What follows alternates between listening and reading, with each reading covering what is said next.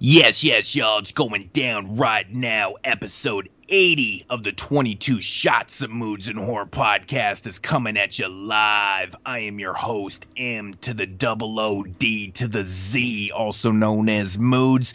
And of course, I've always got my extra juicy burrito double shot J, also known as JP, by my side. What's going on, homie? Yo, we are back, coming fresh off of some tremors into some Schramm. Tremors! So, yeah, if you have not checked out that show, do so. It's a fucking marathon. that shit was like four and a half hours long, man. Yeah, I was struggling because I was so tired uh, by the end of it. You know, I think uh, w- right when we finished Tremors 2, I was like, yep, I'm gonna die. I didn't even know, man. I could I tell. I, I knew that we were like, you know, that we it was a long show, but then when, when I saw the final edit when it got posted, I was like, four and a half hours. Holy shit. I almost fell off my seat. I was like, that's crazy. But yeah, Yeah. you must have you must have just been dying. Yeah, yeah, because like I explained, that was my long week, and that was my, you know, I worked that day. It was like uh, the common m watched five Tremors films and a TV series. So it was like a combination of, uh, you know, Mhm. all kind of nonsense going on. But you know, funny thing happened today.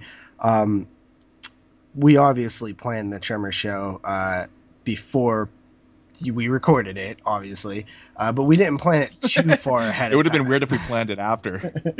um, we didn't plan it too far ahead of time. So I actually didn't own Tremors 5. Uh, so I knew that it was Really? on Netflix. So I was like, okay, you know, I have a way to watch it. But I ordered it anyway. Uh, and I just got it in the mail today. So day late, dollar short. Nice, nice. man, that blue. I, I mean, I'm sure it looks the same on Netflix, but man, the Blu-ray looks crisp. yeah, Like, I actually real, real nice. Blu-ray. Came with the slipcover and everything, and the Nice. DVD. I got it from Go Hastings for four dollars. Wow. Uh, so yeah, I got it in the Blu-ray with the DVD combo. The DVD's there, and it has the slipcover. So I was like, boss. For four bucks, damn. Mm-hmm. Also really got uh, Game of Thrones season one for four dollars. That's just so random, really. Yeah, on Blu-ray too. Wow, Yeah, wow. Steak I've only brand. I only seen the first episode. I watched the the first episode of Game of Thrones, and I thought it was awesome. I just, you know, we mean with TV shows, it seems like we always bring this up every week, but I don't know. I think it's something it'd be pretty cool to get into. I also ordered. I placed an order like a couple weeks ago. Got it in the mail today. Uh, just random little things, but one of the things that I wanted to grab was the uh, Video Nasties um, Volume One. Uh, turns Yeah. out I accidentally ordered Volume Two, so so I have Volume Two before Volume One, uh, which sucks. And uh, funny thing was, Volume One was actually only thirteen dollars, and I grabbed the second volume, which was fourteen dollars. ah, that sucks. But But I mean, the title's so damn long, I didn't notice it. I mean, you technically could still watch Volume Two without watching Volume One because it's it's about yeah, Volume Two is about like you know the, the Section Three and things like that, so it's different, but it's awesome, man. yeah, my OCD won't allow me to do that. Those fucking do- those are so good, man. Actually, when I was in Mexico, um, I brought a little bit of stuff to watch, and I actually brought the Video Nasties Volume One and Two to watch. And at nighttime, because you know when you're in the sun all day and shit, you're tired. You end up going to bed super early, so I'd watch like a little bit of that every night. Dude, those are the best things ever to watch because they're so interesting. Like you watch the the trailers with the um with the introductions, and it, it dude, it's like seven eight hours of that shit, man. Just them talking about these films, and it's just it's amazing. You're gonna Yeah. love it. You're gonna love it, man. And then when you get to the section three list, it's it's so cool because there's a lot of films in there that I've never seen before, and those are the most interesting ones to for me. I'm just like, damn, gotta find these. It's just it's so amazing. Plus, I got a shitty memory, so you know, six months down the road, it'd be like watching it for the first time again. so, yeah, we actually have uh, you know some cool things going on on the Facebook group right now. We're still doing the 22 screenshots of horror, which I kicked back up again. Um, still uh, still doing that. It's gonna take a while for somebody to actually win, but I you know for those of who oh yeah, and you- fucking speaking of that shit, man, fucking what is Derek just waiting for those things to pop up? Like you po- you posted the one for the Redson Tower, and like I clicked on it and I knew what it was right away. It was like one of the first ones I've ever known right away. And uh, by the time I clicked out of it, Derek had already answered. Yeah. I was like, holy fuck, dude! Like, were you sitting there just waiting for that? Like, wow, that was some good re- uh, reflex time right there. Yeah, I, I know that some people do get them. Like they're just really on it really quickly. Some of them are easier than others. Yeah. I, I know. I usually have a feeling of which ones are going to be a little bit harder based on the screenshot that I use. Mhm. Um, there's a method to my madness. There's a way that I kind of do it. But you know, I, I did buy a prize for it. Uh, the winner will receive the Twisted Terror collection. First person to 22 points wins. Uh, I think everybody's at about seven is the highest, the leader right now, seven or nine. Can't remember, but uh, the Twisted Terror collection, for those of you who don't know, it's actually a really cool box set. You can find it very cheaply, but it, it, it is, you know, it's Yeah, but it's still a prize. It's still a prize. It's six Uh, films, and it's it's an it's an awesome box set. yeah, it But has a Craven film and a Carpenter film in it, Yeah, and it's got Doctor Giggles. and the hand, Oliver Stone. Yeah, good stuff, man. Um, but yeah, I think the I think the person that's actually in the lead right now has been MIA for a while. So I don't know, man. It's anyone's it's anyone's game right now. Yeah, absolutely. Because I seen that Mike uh, Merriman was, uh, you know, said that he was sort of late to the game, but he's still having fun. And dude, you can come back out of nowhere because uh, sometimes if if I don't, uh, if nobody gets it, I'll make this the points higher for it. You know, so you can kind of jump back in at any time just with a couple wins. Um, another thing that we're doing that I thought was pretty cool is uh, the tournament that's going on, the bracket Yeah, seeing who the best DVD slash Blu-ray. Blu-ray distribution company is. I have to say, man. Okay, I, I I have to ask you a question. How did you pick who was up against each other in the first round? Because one of the battles was really it was kind of like, oh Lopsided. yeah. I mean, Well- what was the one where people were like, I can't remember. Was the one with Full Moon and It was Arrow and Cheezy Flicks was the first one. Arrow and Cheezy Flicks, and then what was the second one? Full one? Moon and Lionsgate. Full Moon Lionsgate. Yeah, it's pretty tough. Yeah, well, the, I kind of seeded it in a way. Like so, Mhm. so um, it's a 64 bracket. So uh, I went with, you know, four film, four companies that I thought were, you know, the best, and it was Arrow, Scream Factory, uh, Criterion, and I believe 88 Films. And I just wanted to throw some UK love in there. Those might not be the best. Mhm. Um, and so that makes them all in their own section of the bracket. So essentially, all four of those could be the final four. Um, and then I kind of went to the number two seed, and it was like Blue Underground, Synapse, uh, Grindhouse, and, and you know they, they're not perfect. I didn't spend like hours like who should I who Yeah, should yeah. be this seed, but you know I kind of just did it that way. And then like if you notice, like Echo Bridge is the is the twelfth seed, along with the other twelve seeds are Mill Creek, uh, Screen Gems, and Asylum. So it's you know all pretty lower tier companies or whatever. But um, the seating kind of got a little bit wonky when I started forgetting some. But for the most part, I think that it's all right. So right now, I mean, you're looking at uh, the the three the four winners. You have Arrow, Lionsgate, Olive, and uh, Twilight. Or Echo Bridge actually beat Twilight Time, which was funny. yeah, man. You know, so it, it's you know th- there's going to be squash matches in in the first round and second round probably. And, and that I mean, people's votes were basically based on how much they they can't stand Twilight Times. I mean, if we match up the But quality you- of releases here, I mean, I mean, Twilight Times well, a lot better. Well, what is quality though? Because to me, quality is they released Hell Echo Bridge released Hellraiser three, which was out of print, which was really a big deal to me, and they were the first per- person to release Children of the Corn two. It had never had a U.S. release before that. That was a big Mhm. deal to me because it completed my Children of the Corn collection, as well as uh, a bunch of other films that I got cheaply through them. Uh, Twilight Time, what have they done for me? Well, they haven't done anything for me. They've re- they've released stuff that I can't get to in time before it's out of print, or Mhm. that it's even worth picking up. Uh, I think if you collect all genres, man, it, it would be a company that you would love because they do release like a lot of older, you know, action, drama, like all types of subgenre. oh yeah, probably if I if stuff. it were. But they uh, do release a lot of really good film films, you know, and stuff. So, but Yeah, I I, only- only I, I only have was one mainly release. speaking of horror. Of course, when I designed this. exactly, exactly. Yeah.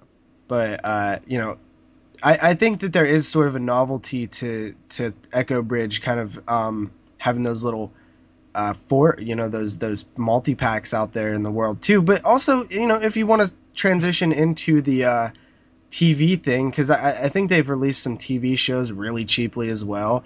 Um, so yeah, they they Yeah. they've done some stuff. Echo Bridge and Mill Creek, they just sound cheap, don't they?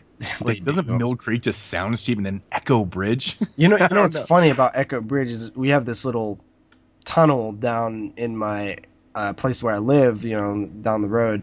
Uh, that's sort of like a creek, and it goes into a tunnel that's under some train tracks, and we've called it Echo Hollow.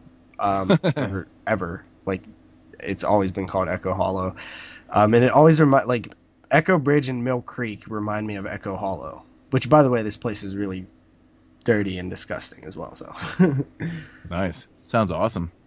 yeah. So uh, that's still going on. I- I'll probably post another one tomorrow. Another battle. The next battle will be Shameless versus Something Weird.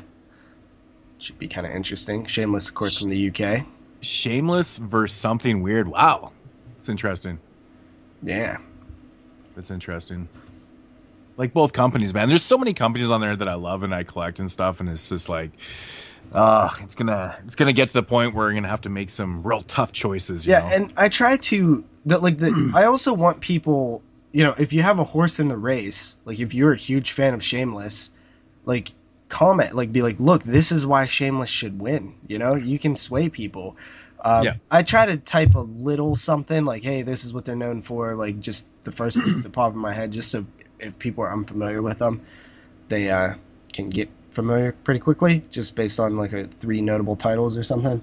I mean, the first, I mean, with Shameless, the first thing that would come to mind would be yellow cases.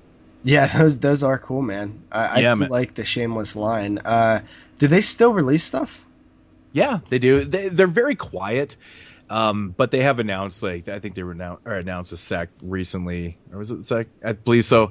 And uh, yeah, they've been they've really slowed down, but uh, you know I'm still trying to I'm still trying to collect some of the ones that I you know that I missed in the past, but.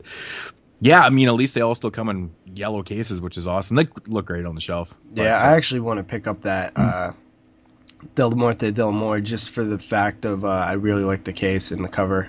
yeah. The cover, the artwork that they use on that's really cool. It's way better than the U.S. Anchor Bay cover art. yeah. um, but modes this episode. Okay, check this out. This episode is episode 80. If you journey all the way back to episode 37, we covered your I have no idea. Knight's Nekromantik. Nekromantik. way back One. in episode 37. And then, if you journey a little bit further up the list, you have episode 44, which was Nekromantik 2 by Jörg Buttgereit. Well, those are pretty close together. Yes. And then, if you travel a little bit further down the road, you got episode 53. Uh, you have Der Todesking from 1990, Jörg Buttgereit. Yeah.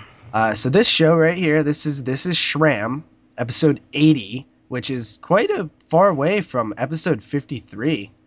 It's a Mhm. pretty big gap since uh, since we've covered a Jörg Buttgereit film, and this is uh, you know coming to us or at least me, courtesy of Cult Epics. They actually hooked me up with quite a fancy little box set. if you haven't seen it, You got fucking two copies of this movie, man. I know, I know, I know. Um, which I Which I'm totally didn't expect. Which I'm still shaking my head at. They sent you the nice box set, and then they sent you the individual release too. And I'm thinking to myself, going, why would they? Even, like, what was the point of that? Unless you were, you know, they wanted you to do unboxings for both, or Yeah, I don't know, but I absolutely love that box set. I think the cover's great. I think the design of it, uh, even though it's you know this one case, you have all four discs in there. They all have the cover art, um, and it's a nice blend of the posters on the on the uh, you know the di- the the case cover. Um, there's a booklet in there. Uh, the set's pretty. The set is pretty sturdy. But most of all, what I like most is the inclusion of the soundtracks I know it's such a nice addition. yeah, it, it it really adds something to it. And you know, I mentioned in the video that I did for the unboxing that that's one of the things that I think we're seeing more of with companies Mhm. like Grindhouse uh, out there who are including these soundtracks, which honestly I think can can really take off. And I think that that will be. Uh, you know, like like we said previously, if the Return of Living Dead Uh, Oh, I know, that would- Factory Edition would have came with that for their pre-order bonus. I think th- even though they sold out like immediately, uh, I, th- Yeah. I think that they could have sold more copies just as fast. Oh, big time, big time. Yeah. So I, Ever, I I mean, it's I such a great soundtrack, man. It's such a Oh, great yeah. soundtrack. So yeah. such a great selling point. Um, which honestly, like I do really think that the soundtracks in all of Jörg Buttgereit's films that we've covered are, you know, very interesting and definitely notable. And I actually like the music, so um, definitely Well, it's- have that. it- it's definitely one very very unique things about thing about his films is the soundtracks.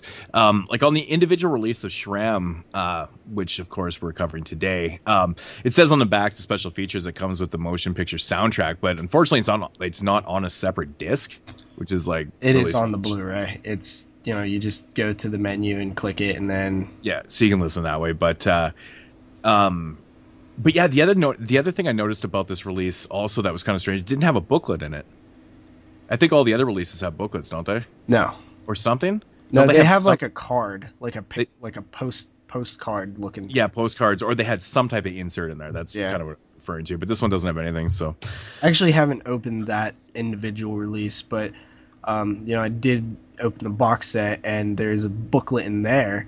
Uh, but yeah, so you know, it's it's kind of cool. We've kind of come full circle with uh, Jörg Buttgereit's career. I mean, I, I think at this point, modes, and how crazy is this? This is the only director besides Don Coscarelli that we've covered four films from their uh, it's it's kind of strange career. I'm pretty sure, unless I, unless I'm wrong.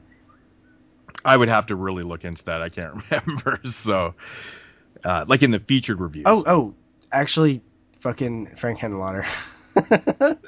oh of course henenlotter but didn't we just do those shows yeah, Holy yeah, shit. yeah. But besides, you know, before that, there was no. I know. I was totally thinking, like, right when you asked the question, I was thinking way, way back, and I'm like, I don't know. Yeah, I don't know. um, Henenlotter, but definitely dedicated separate shows to. hmm Which there's four shows that are dedicated to this guy now. Yeah. So th- in that way, he's kind of in the lead here. Yeah, and I think I think all the shows did relatively well too. I think people are a little interested, so we'll see how this one does. Yeah, I think these ones also are one of those episodes that that I tell you about where over time they they really find an audience. They bring people in from different corners of the world. Like they're they're episodes that are good for search engines. Like Yeah. when people search Schramm, like we'll probably pop up and they'll find us that way. So it's good, not so good for immediate numbers, but long term, you know, it helps the show out great. Uh, you know, like the show Masters of Horror, that one still brings people in. Um, and uh, Nekromantik, uh, oddly enough, is another one that does. Uh, but next week, Moods, we are doing anthologies. We are kind of switching up the format a little bit here on the show. Uh, we're going to try reviewing. right after we said that we're not going to change anything, so we are lying. But uh, no, this was actually something that we'd come up with. I think before we even asked people for the feedback and stuff. We were Yeah, just kind of yeah. looking for. It, it was it, was actually it just stemmed from just brainstorming new or just shows, just ideas for main shows, right? So that's how this came about. Yeah, so we're, we're doing an uh, it'll be episode 81 anthologies and it will not be like a list form like we used to do on the burial grounds where we just rattled off titles and talked about them briefly. We're reviewing two films that are anthology films and uh, we kind of picked them at random, but uh, what are we doing, Moods? We are doing Nightmares from, I believe, 1983, and uh, we're also doing Body Bags John Carpenter, which from 90. When did that one come? 91, something early 90s, anyways. 93. something 93. like It- it's something like that. But uh, oddly enough, they're both Scream Factory releases. That actually wasn't planned. no. I just, I just realized that there- those are actually both Scream Factory releases now. So, but that is what it is. Um, yeah. So anthologies, really looking forward to it. I know a lot of people out there love anthologies. One of my favorites, I guess you know, I would say subgenre of horror. It's not really a subgenre. It's just a just a Style. different format of horror films, I guess is what you want to say. But I love watching anthologies. They, they always have so much replay value for me. So Yeah, and Hopefully- I've actually never seen Nightmares, and I have seen Body Bags, but it's been a long time, so I'm, I'm looking forward to revisiting those. yeah, So yeah, uh, let us know if you guys, you know, next week when we uh, post that show, let us know if you guys like us, reco- uh, covering two films for the featured review reviews, featured reviews uh, in sort of a theme. Yeah, that's right. And of course, you're always welcome to, you know, even throw some ideas for shows our way. Also, moods. Glad you mentioned that because I want to throw out something. Yep. The person I want ideas. I want interesting ideas, not like, hey, you guys should review uh, Crocodile. You know, you know, yeah. not not film recommendation. I want show ideas. Yeah. Something out there, something different. Uh, you know, whatever. The person who comes up with the best show idea, how about we do it? Yeah, sounds good to me. So, people, be creative. What What do you guys think are, uh, you know, outside the norm shows? Uh, so, are we, are we going to give them a week? So, just by next show, whatever the best one is, then that's what that's you yeah. Win? But if there's not a best one, then then no, then they just suck. I guess it actually has to be a good idea. We're not just going to pick idea. the best just, of yeah. what was mentioned. yeah.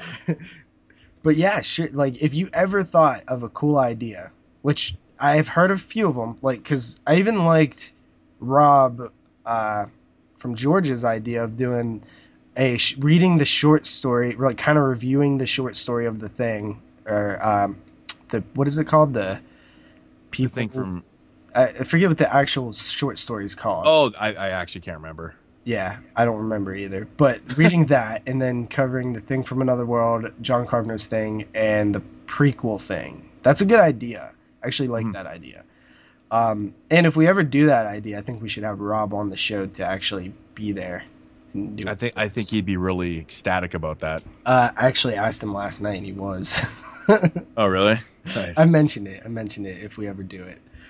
Um, of course, we have tons of.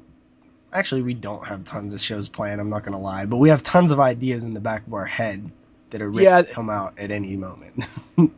yeah, we have director spotlights. We have uh, a couple other theme shows that we have planned. Uh, we don't know what our next franchise show I mean, is. There always is franchises and director spotlights and stuff. Look for more like, you know, specific themes like, you know, Western horror themes and like, you know, just things like that. Just like these random sub genre ideas that'll be very cool. Absolutely. You know, Absolutely. even it could even be, you know, like how we did last year with the Italian horror month. It could be you know, uh, you know, a French theme show or whatever. It could be mm-hmm. anything. It could be country based. Just put.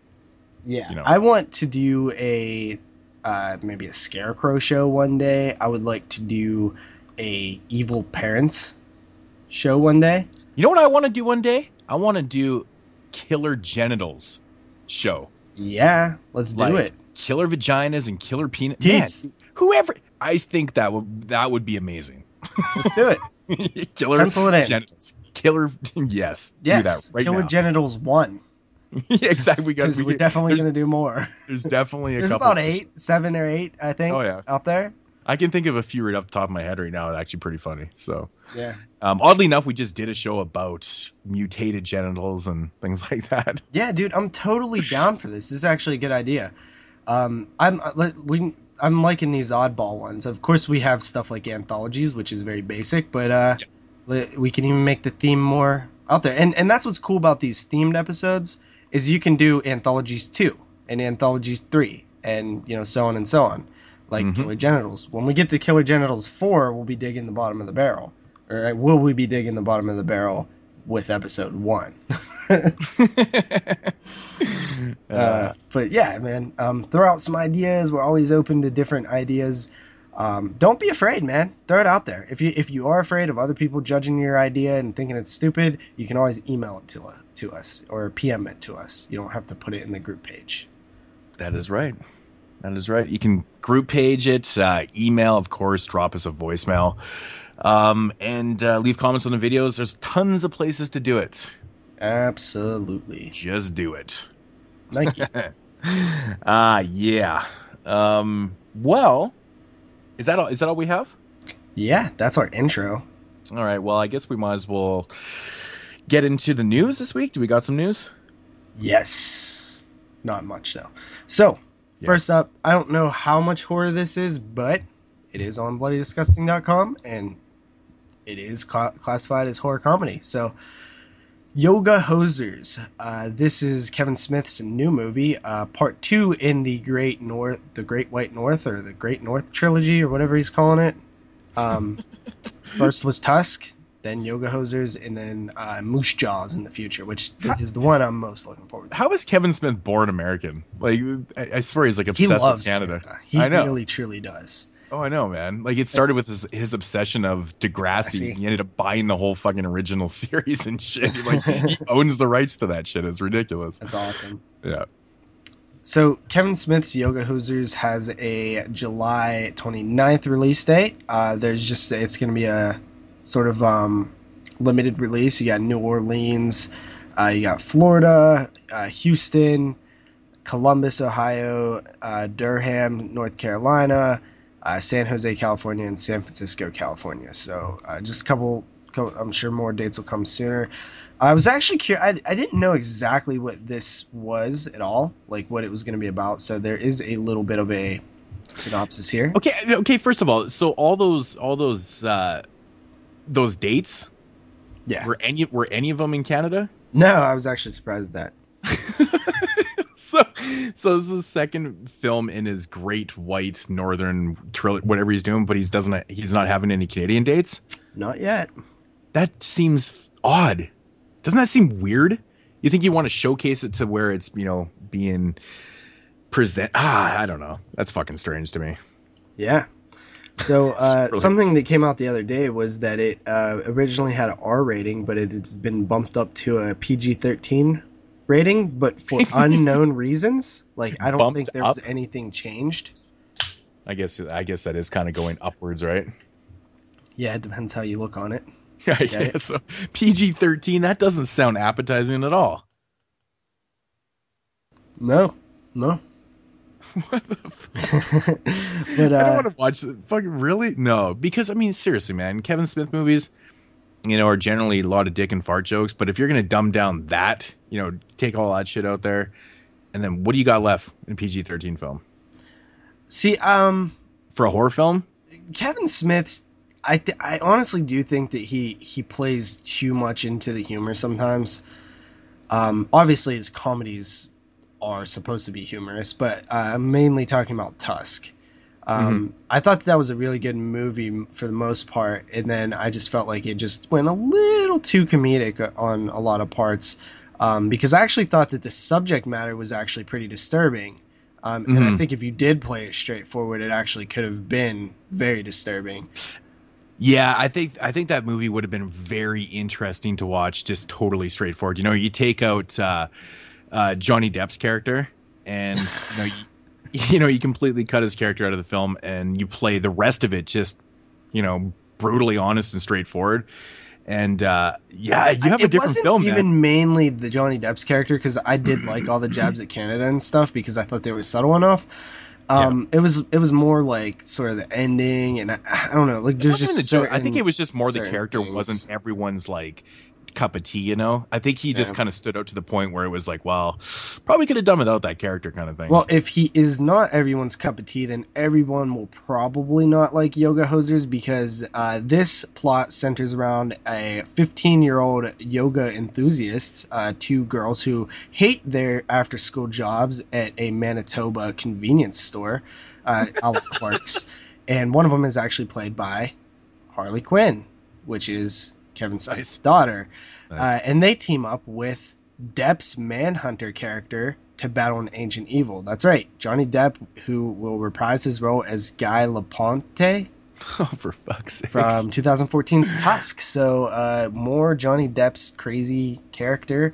Uh, so yeah, I mean, I, honestly, I am interested because it like. Well, I think this- there's a right there's a right world to set that character. Maybe this is the right world. I, I for some exactly. It just, it, this it seems felt, more of a comedy, like a best friendy girl Yeah. power adventure thing. It you know, thinking back on Depp's character in the it just seemed a little out of place at times. So I think that's what threw a lot of people off. But I think yeah, you throw him into the right world, you know, the right um, tone and stuff, and utilize it properly. I think it's I think it could be effective though. So I think I think there is something there.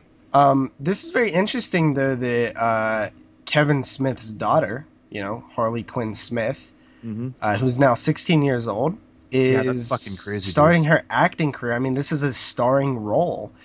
And apparently, she's supposed to be in Moose Jaws as a cameo or whatever as well. She was in Tusk as as a clerk who so the, you know his his films all take place in a similar, similar universe which as a fan of that style I you know I think it's awesome. Like I, I like how you know Tarantino kind of does that every once in a while and stuff. So um, I like the idea that all the films are connected in the same world in some way.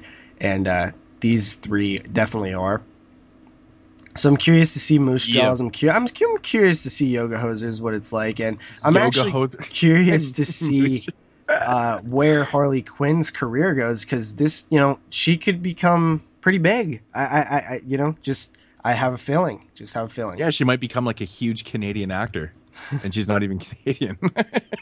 Man. uh, just fucking yoga hosers, man. That title is just still killing me. It's ridiculous.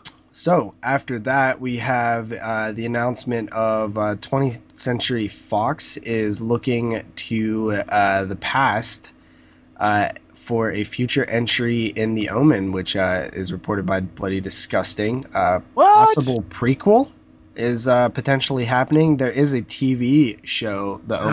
is, I think it's on already. So prequel? Oh, fuck.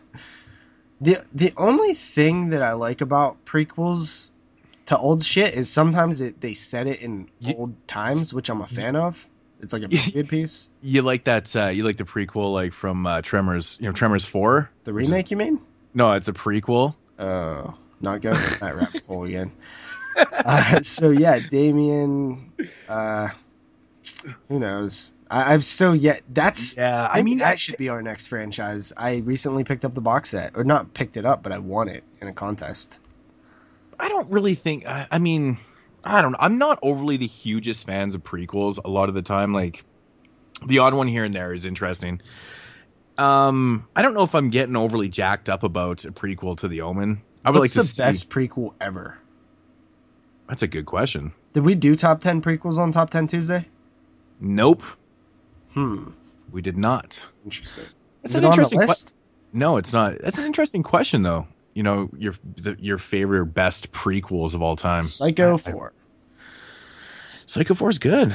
Yeah, that's a good one. That's a really good one. But getting back to the Omen prequel, I don't know, man, if I really want to see a prequel to that at all. Yeah. I think I'd rather I- see a sequel. I mean, you know, just kind of forget that they made a remake and just make another sequel. I don't know. I actually can't comment on it because I've not seen any of the omens. Oh, oh god, the the remake is it's not like a horrendous film. It's just not good. It's pretty much like a it's kind of like the Psycho remake in a way. It's more shot for shot, but it's the casting in the film that's really shitty. Like it's just it's acted shitty Yeah. in my opinion and it's just it feels out of place and it feels forced and I don't know. It's a bad thing. So let's just forget about that and then just uh I mean if they want to go the prequel route, you know, at least it's a prequel to like the original Omen. I'm I'm assuming what they're going to do. yeah, I was, But I guess a prequel which would- also makes the remake remakes is- even more pointless. Like that, that keeps happening.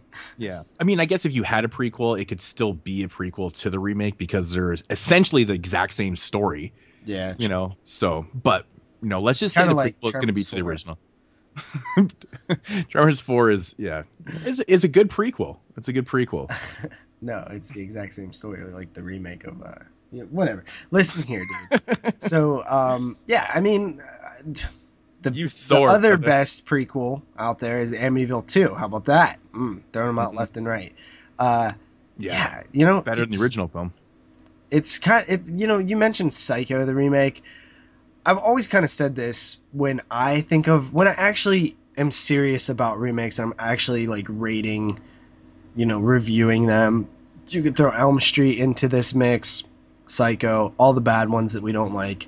Had the previous films never existed, let's say there was never a Nightmare on Elm Street film, and that came out, the remake, it would probably be pretty good. Like everybody would be like, "Wow, that was so original" and stuff like that, you know. So it Mhm. would it, it would probably probably be good. It wouldn't be nowhere near as uh you know good because it's just not it's not a, that good of a movie compared Mhm. to the original.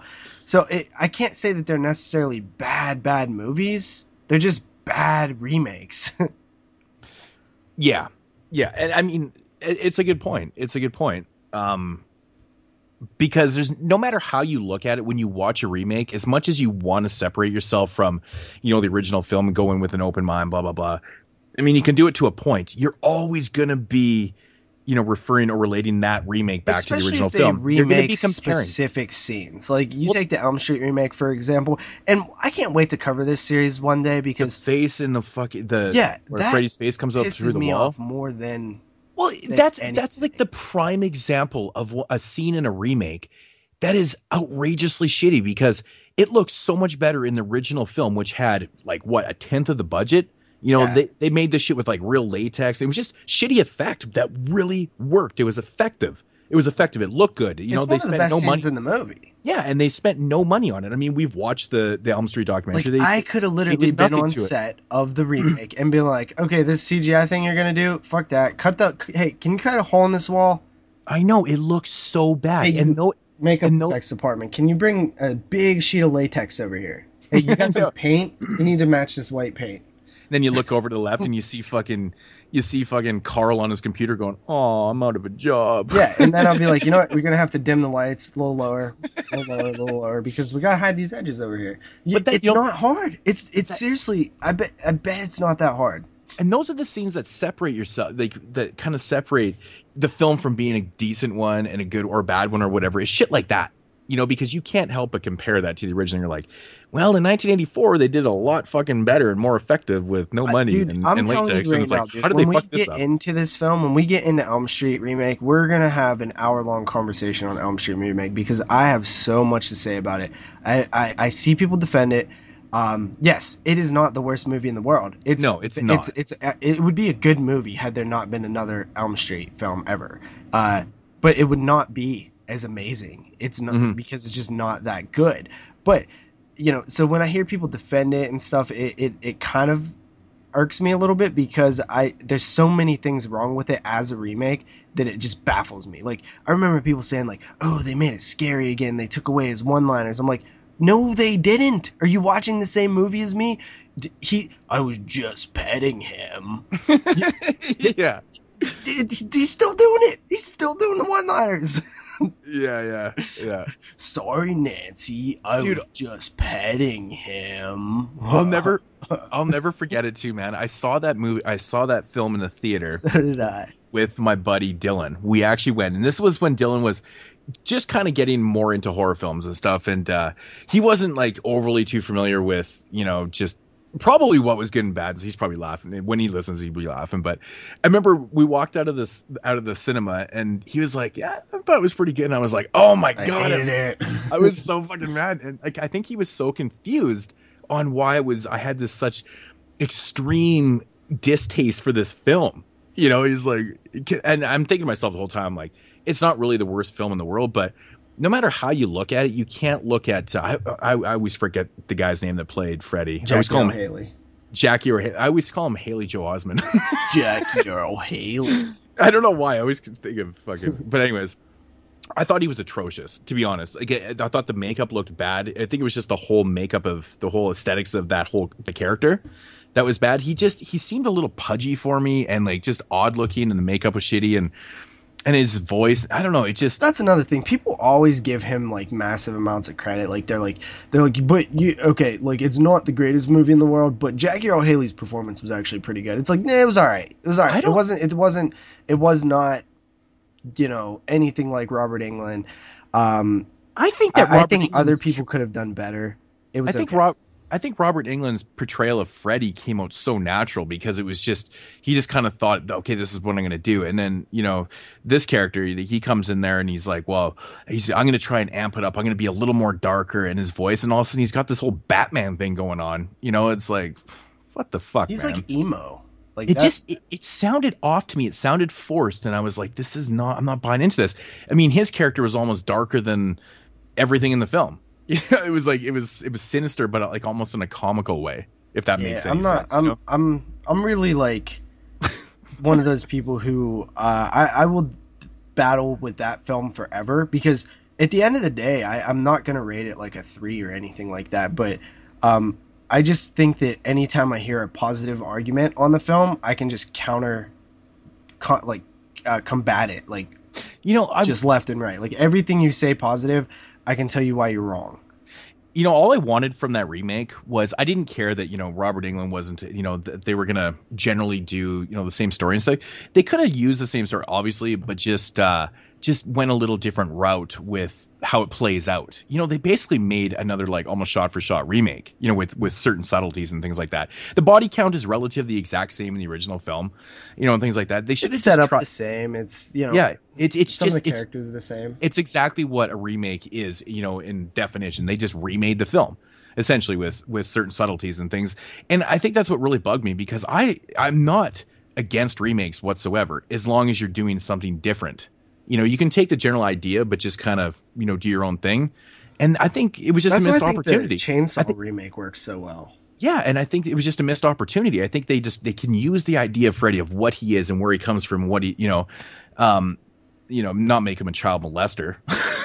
but I'm not the way. I honestly like. I don't hate that, and I, I am sure we'll. it bugs me a it. little bit because Well, after you have a tattoo of him on your arm. I know I have all the characters on me, and then also a fucking week after this movie comes out, everyone's like, "Oh, how do you feel about having a child molester on your arm?" I'm like, "Fuck, it's not fucking funny, man."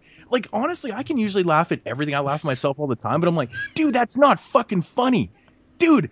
I I, I stopped wearing sleeveless shirts for a while, yeah, and I'm like, yeah, yeah. I'm showcasing this shit around But- until this dies down. I'm like, this is ridiculous. Um, so I was, I was personally, I felt like I was being personally attacked by this, and I was like, but that's not the sole reason. I didn't even think about that too, too much until it got brought up Listen, after the. I'm all for the, the idea, right? Let's let's make him a child molester. Um, to make him as dark and let's have people stop rooting for him because like let's make him scary and a, and a, and a bad character again a despicable person. But the problem with that is you did that you made him the child molester but then you didn't make him dark and scary and not drop him one liners so it is conflicting. You have conflicting uh, ideas Mhm. uh, and Yeah, that's one of my problems. Like I will tear this film apart. I've watched it a couple times, and I, kn- I beat for beat, like I know everything that's wrong with it. Don't let me get started on Nancy, the most blandest, boring final girl ever. Like her Hmm. boyfriend was much cooler than her. Uh, I cannot believe the girl next door vibe that Heather Langenkamp brings to the table completely gone with Rooney Mara. She's Yeah. like, she talks like she has like a literal stick in her ass. Like she's just like, it, it's it's annoying. Like I don't like her at all. just a little mini butt vibrator. anyway, let's move on before we fucking review the entire movie. So what what That- show is this? Is this the Schramm from '93 show, or is this the Nightmare on Elm Street remake? Yeah, Jesus, I could go on that one forever. I know. I, I have a feeling this is going to be a pretty interesting conversation when we do this franchise down the road. Yeah, which obviously we're saving it for a special day or something. But you know, it, it'll come. It'll come eventually. It'll definitely be a huge show. Because I lo- it's my probably my second favorite franchise, Moon's favorite franchise. So Yeah. Uh, Zombieland 2. Apparently, if you remember a while back, they did the uh, Zombieland film, and then they tried to, they talked about a sequel for goddamn ever. And then they did a short lived TV pilot show or something that was on Amazon Prime. Like And it lasted, what, the- it the lasted, pilot like, the episode? pilot, and it didn't get picked up or whatever. Yeah. Um, they recasted everybody. Did you I ever see that? No, I didn't. No, I like. Was there anybody notable casted in that? I don't know. I honestly don't like Zombieland that much. Like it's okay, um, but it's much like much like Shaun of the Dead, and where I just it's it's too almost like fourth wall. Well, obviously it is fourth wall breaky because the character Oh. like talks to the people, but Yeah, yeah. I don't know. I'm just not overly a fan of those kinds of I- films. I, I had a really good time when I first seen that film because I went and watched it at the cinema actually with about fuck shit fuck shit Jesus is that necessary to swear that much um no I think I think I went with like eight or ten people or something and we just we we're just having a great time it was just fun you know and I don't know it's just I think it, being in that type of setting just really brought it out and so I'm not overly the hugest fan of it now either like I don't dislike it at all I probably like it way more than you Mhm. um, but uh, I know exactly where you're coming from. But for me, it is so much better than Shaun of the Dead, though. Yeah, I I like it more than Shaun of the Dead too. Um, but anyway, this isn't really like big news. It's just that uh, apparently some sites are saying that um, it is potentially filming in Atlanta this August. Uh, so that's like casting sites are reporting that. So you know, it could be a, a fluke, like just a mess up, a flub, or it could be you know legit. But I honestly don't care either way. I don't know, man. I mean, I think it's kind of past its past its time. You know, I think if they had done the sequel right away, like they probably should have instead of trying to turn it into a fucking TV show. Yeah. Um, you know, I think it's just it's just past its time. It's it's it's done. You know, who knows? It'll probably be like the biggest sequel ever. when it comes out, wouldn't that just piss you off? Yeah. Shit, that'd be funny. Um, yeah, I, I don't know. It's I'd be interested not- if they get back Woody Harrelson though. I think that'd be fun. Yeah, probably. I love him. He, I, I love him. I wish that guy would do more movies. Actually, he's he's fun. So uh, after that, we got a little bit of news that um, Tom Savini is set to star in From Dusk Till Dawn the series. He's going to be in season three.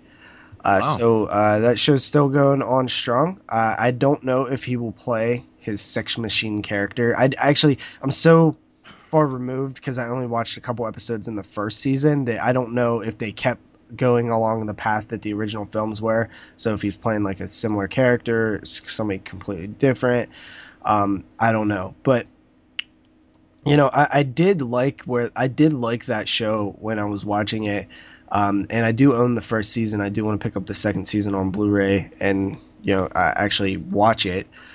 Uh, it's it's a cool it's a cool kind of way that they did it, where it's like the first season seemed like it was just going to be a remake of the first uh, movie, like Yeah. throughout a long form with like recasting of all the characters and stuff. It, it was kind of interesting because it, it, it the characters weren't like that bad; they actually felt very similar.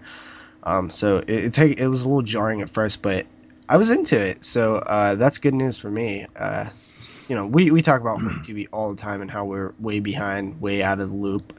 I think that would be cool, man, if he was playing the Sex Machine, Yeah, an older sex machine. like an older section. I mean, Tom Savini doesn't seem to age that much, though. I mean, he's Yeah. pretty old. He's pretty old, man. Like, you know, it's crazy. it's actually crazy when you think about it. He doesn't look too much older, but Yeah, no, but he's I'm- he's got to play the Sex Machine. That character's iconic, man. You know, the dick gun. Come on, it's amazing. How about this? Uh,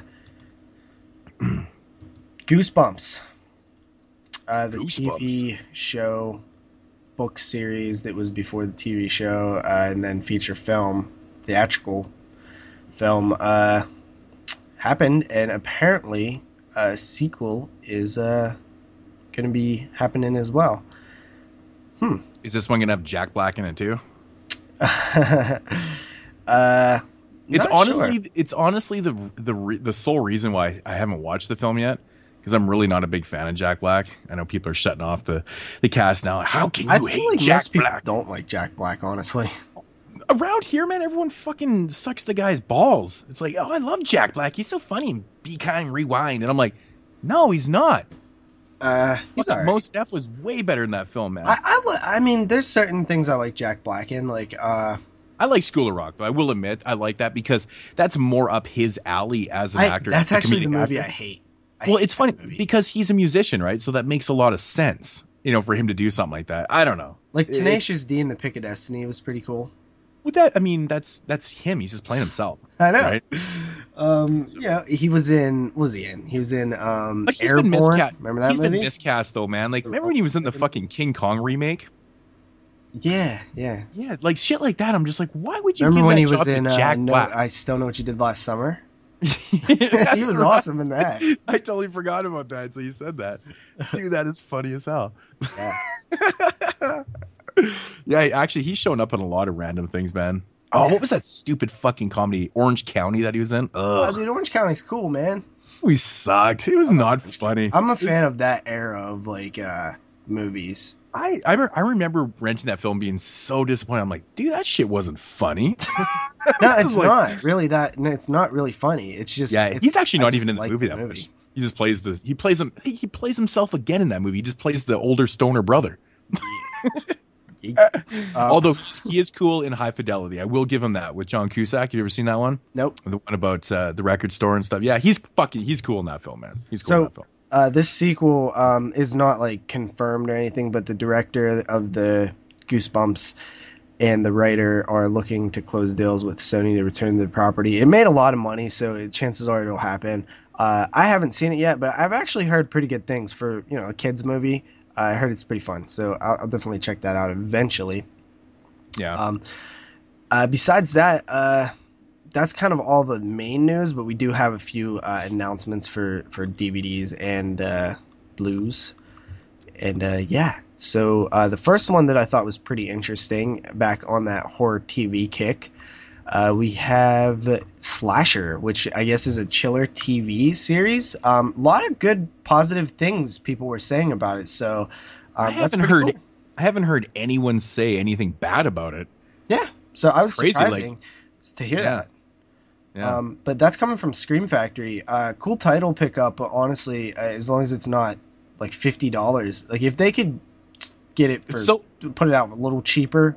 So are they releasing? Sla- did they announce it on DVD and Blu-ray, or is it just Blu-ray? It is DVD and Blu-ray. Oh, so people got a choice. Yeah, which I know you pick up most of your TV on DVD. I am a, I have I love this weird... TV. It's so much more expensive to buy TV on Blu-ray than DVD. That... like it's way more expensive. But... And that's exactly what I do. I the only TV series I have on Blu-ray are the ones that I can't get on DVD, like Holliston and the Twin Peaks. Well, you can get on DVD, but I never bought that old box set. But yeah, for the most part, I have everything on DVD, man. I love TV on Blu-ray. I like it. I, sometimes I like it more than movies on Bluray. There's just oh, something that is about that's crazy talk.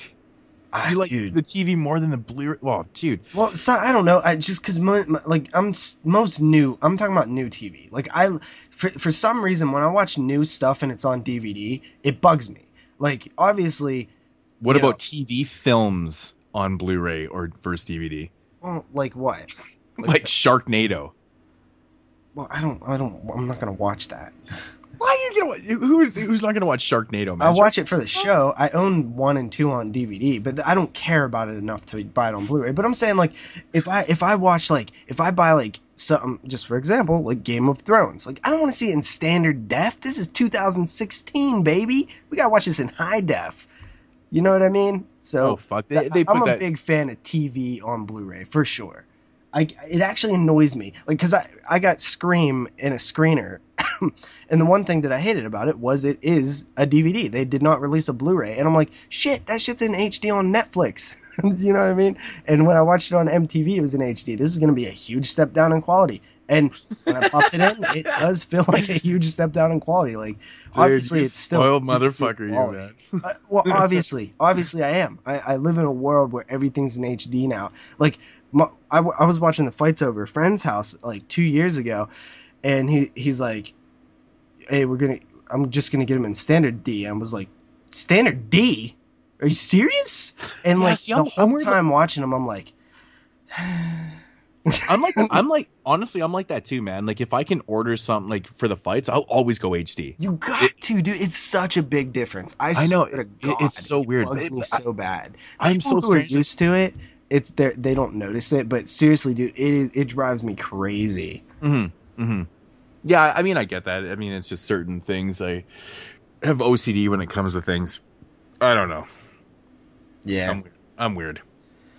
So, anyway, uh, that's coming out July twelfth. Uh, hopefully, you know, hopefully it's uh, not too expensive. Let's let's see what the pricing is. Right? Oh, dude, on whoa, on ScreamFactory.com, it's only twenty two ninety nine. For so, the blue? Yeah, for the blue. What, so well, the DVD must be like twelve then. Shit, uh, that's a good deal. DVD is sixteen ninety nine, but that's even on Scream Factory's website. So it's gonna be you're gonna be able to get this for twenty bucks. That is an appropriate price. Thank you. Well, you know what, man? For twenty bucks to get the season on Blu-ray, fuck, why not? Exactly, bro. See, so, it come it's it, it really does come down to a price. Yeah, you know, money does. talks. You know, yeah. one way or the other. yeah. So uh, after that, they announced something that I thought was really cool. This is Scream Factory as well. I've been waiting for this announcement for quite a while. When they announced Psycho 2 and 3 way back in the day, like 2014, I was like, huh, where's Psycho 4? Why did I put out all four, the other three? The other, yeah. the other one. But remember, remember on the fucking Scream Factory Facebook page, I distinctly remember somebody asking when two and three dropped, they said, Hey, are you guys going to release part four? And they said, At this time, we can't. We can't get the rights or whatever. So we have no Yeah, see, So that not- doesn't make we're sense because Universal has the rights and they were working with Universal back then. But I think didn't they short wasn't was those the last two Universal films that they released and took a break? So I'm not. I'm not 100 percent sure. Because they uh, remember they recently, like within the last year, got back with universe Yeah, yeah. So I'm wondering if maybe it had sh- kind of shifted. I don't know. Maybe there was something going on with certain things in it or something. I don't know. But I, I distinctly remember them writing on the Facebook page saying that they had no plans to release it because they they couldn't get the rights or something like that. And I was like, oh, so that sucks. We're never going to see part four. And then, what was a few months ago? Uh, I'm not sure the company in Australia, but they just released a uh, Umbrella. Yeah, it was Umbrella. So they released the box set uh, with it on Blu-ray, and I was like, shit, that's crazy. And I remember there was a bunch of people over here that were picking it up, and and then lo and behold, it gets announced over here. So something probably broke, and Umbrella released it first, and then Scream Factory could acquire the rights. Something Yeah. had to have happened because they probably couldn't do it before, and who knows? Something obviously happened.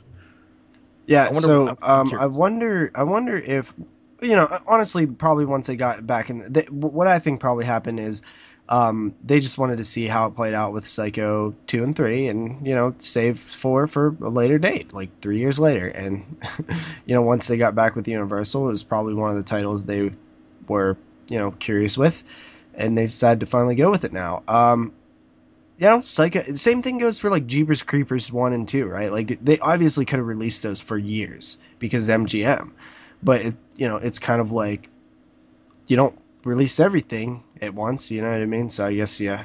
I, I read a funny ass comment the other day about Jeepers Creepers. Actually, some dude was like, he's like, what? He's like, I'm a big fan of the double features, and he's like, some some of your guys' uh, collector's editions don't seem like they should be collector's editions. I'm like, death, uh, death becomes her, Definitely, yeah. you know. And I'm like, okay, that kind of makes sense. And then he went on to say, he's like, Jeepers Creepers, man, would have made a perfect double feature, you know. Yeah, and I'm in the dump bin right now in Walmart. Go pick it up. I, that's what I said too. I was like, I was thinking to myself too. I'm like, there actually is a double feature with that already, but released by. Yeah, literally, if you would make it a double feature, it would be a hundred percent pointless of a release almost, unless the feature, you know, different features. Yeah. But at the same time, I mean, like the collector's editions really are the one selling point for me to pick them up in that, uh, in in a re in a repurchase way because I own them on DVD. Um, Yeah. But Psycho 4, I will happily upgrade to Blu-ray because I love Psycho 4. I really do. I want to see it in HD. I'm, I'm cool with that. I like. I, I'm a big fan of Psycho films. Uh, they're they're films that I don't mind upgrading at all.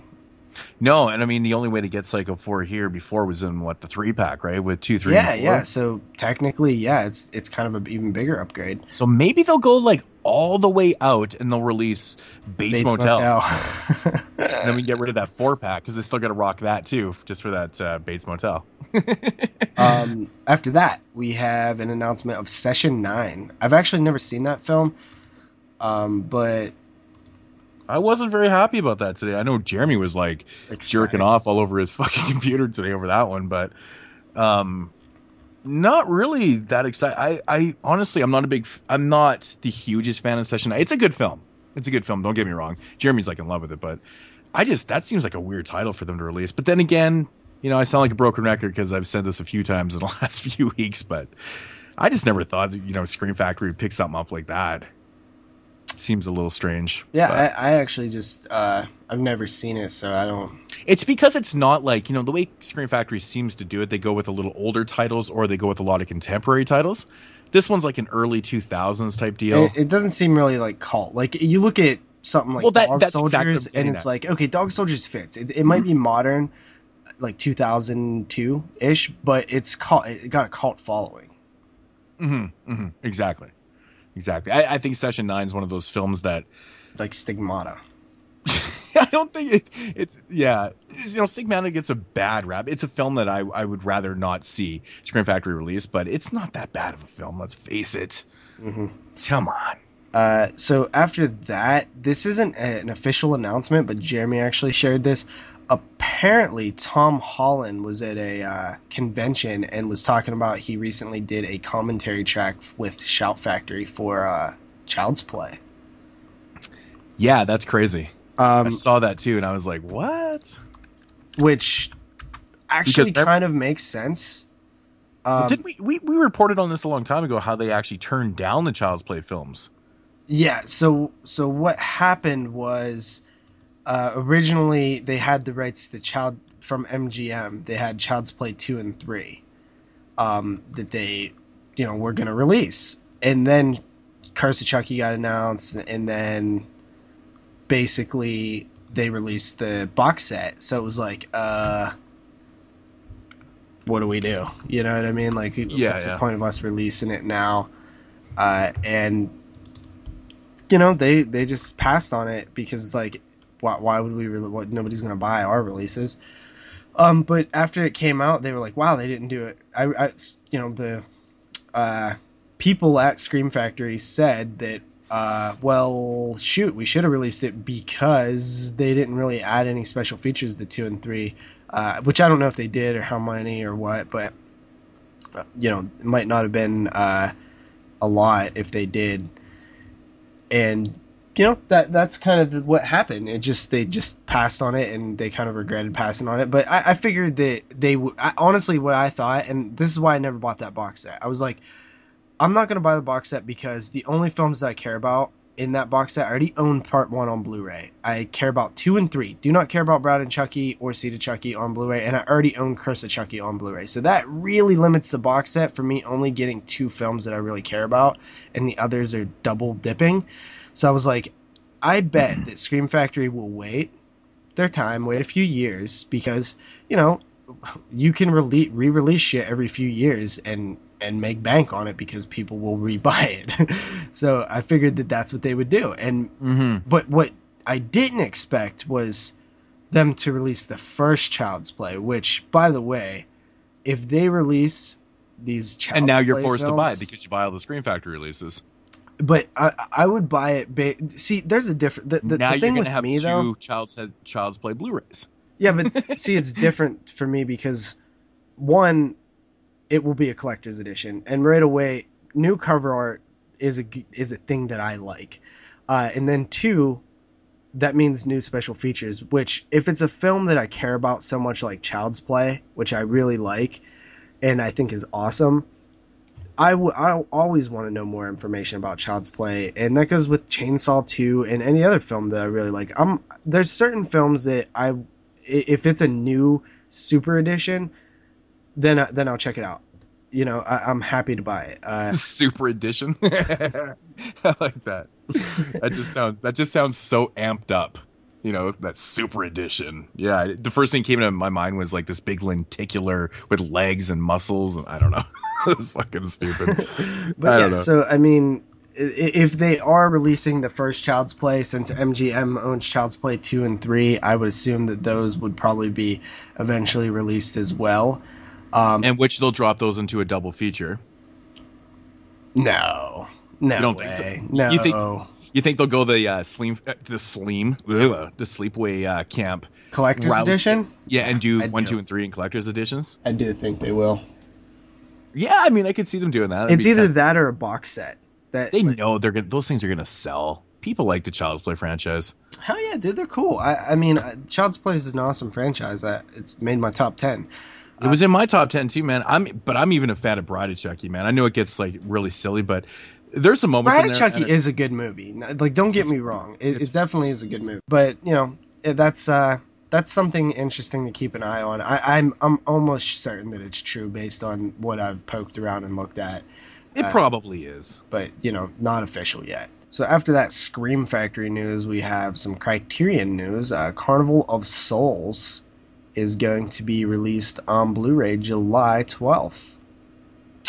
Pretty pretty cool stuff. I've actually never seen the original Carnival of Souls. I did own the remake on VHS back in the day, The remake. which I never watched. Or, or I, I would try to watch, and it just I, I never could get into it as a kid. Hmm. Yeah, the original Carnival of Souls, man. I love that movie. It is so good.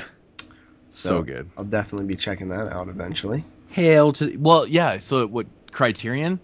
Um, but apparently, on the Blu-ray, they're not releasing both versions on the Blu-ray. See, on they've released uh, Carnival Souls on DVD before, and it comes with uh, the theatrical and like the uh, extended cut or whatever. Oh, really? and I th- believe the Blu-ray does not have the extended. It's just the theatrical cut, and I was like, that is Hmm. strange because they released the other one. So I don't know why they wouldn't just put the it on the Blu-ray. The only thing that I could think of is if there's a drop in quality in that extended footage.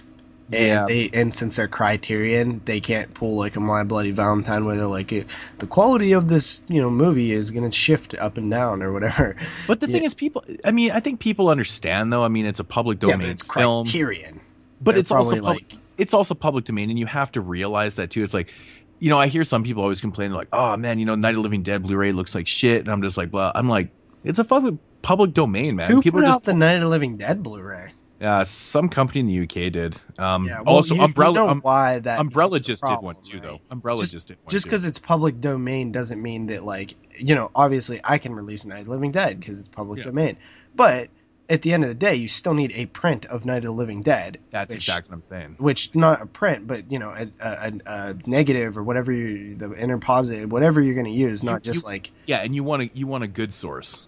And that's yeah the thing. So i are looking for believe dimension actually owns the uh the good print or the good eh, negative or something whatever it is for Carnival of Souls. for night of the living dead Oh, for Night of the Living Dead. Yeah, yeah. Um, I don't know what I don't know what Umbrella used, but I know they'd released it before or whatever. So they, uh, who knows?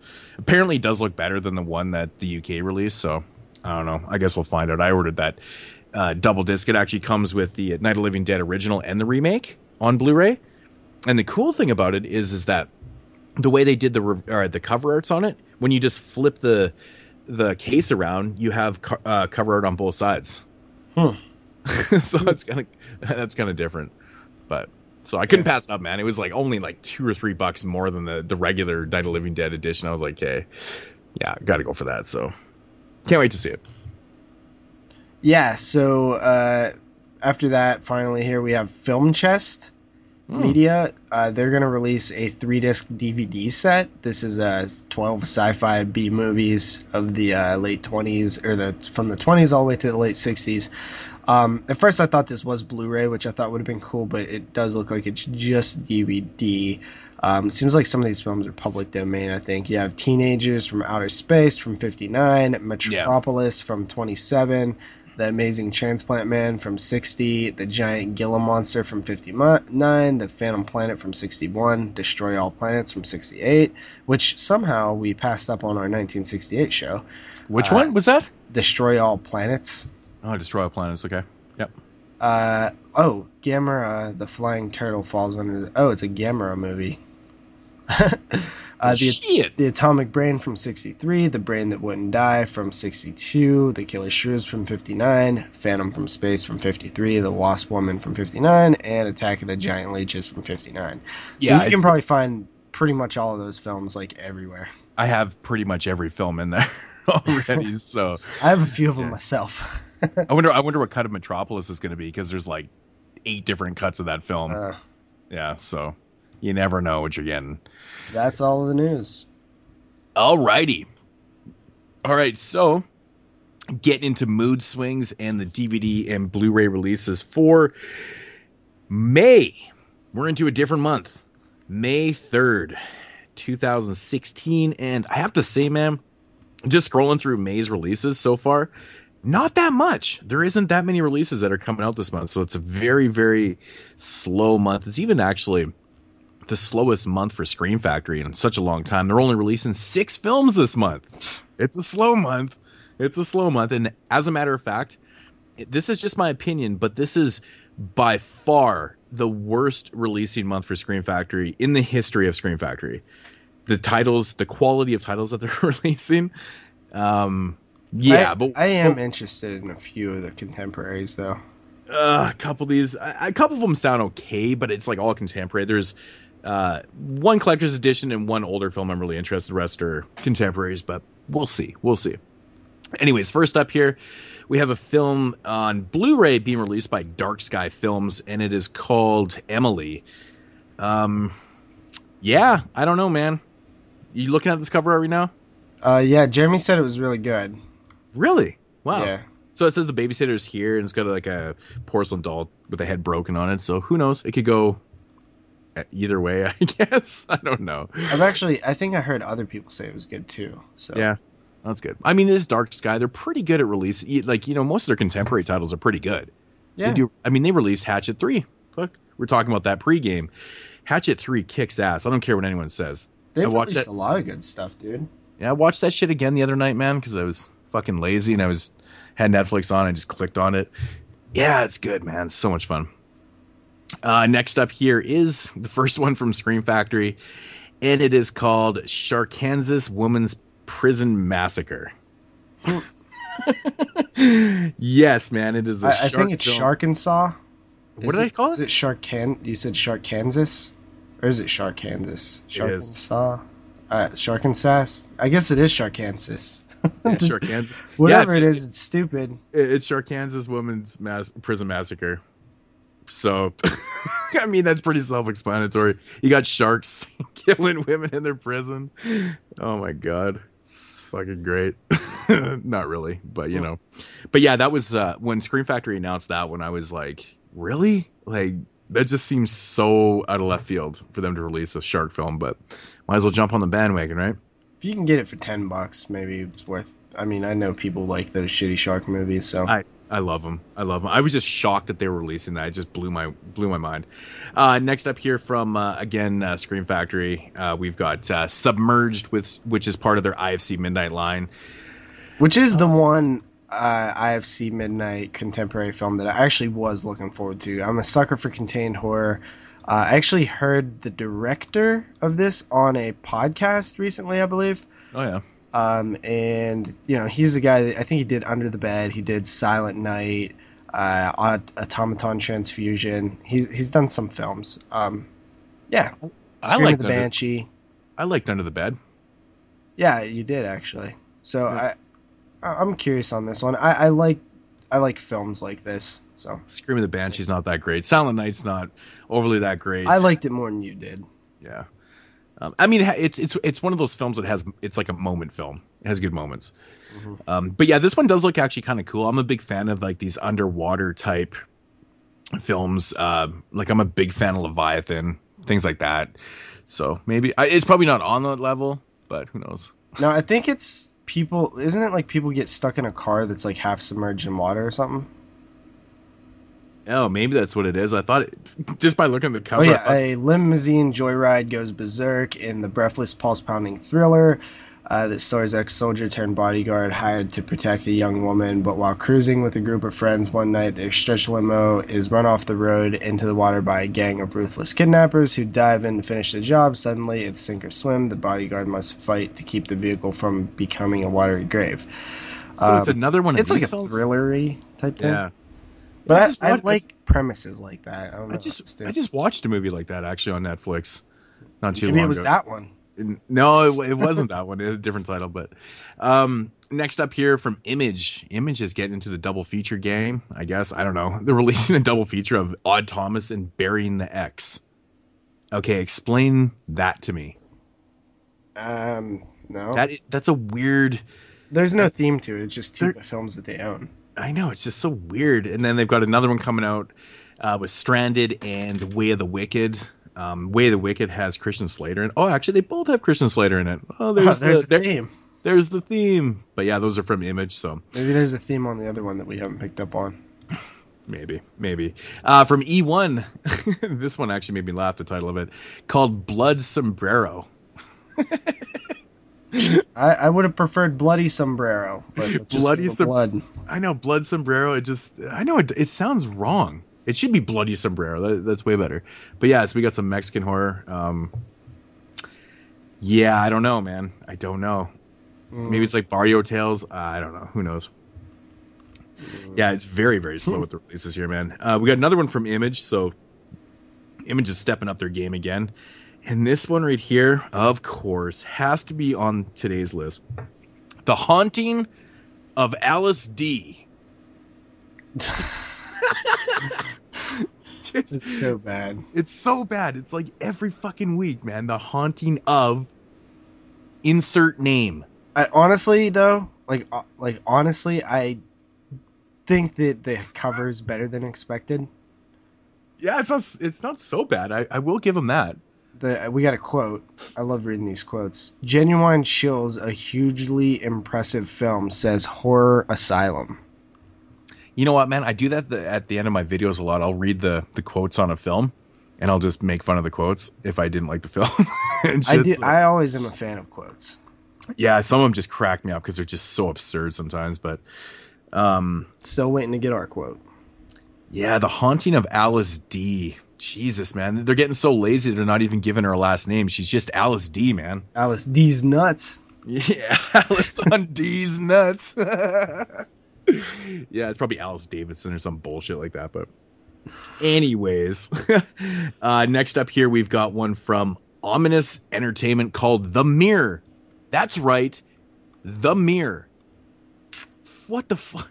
You can't get any more generic Looks lame. Oh man, even the cover is super generic, man. This is just awful. What's up with this shit?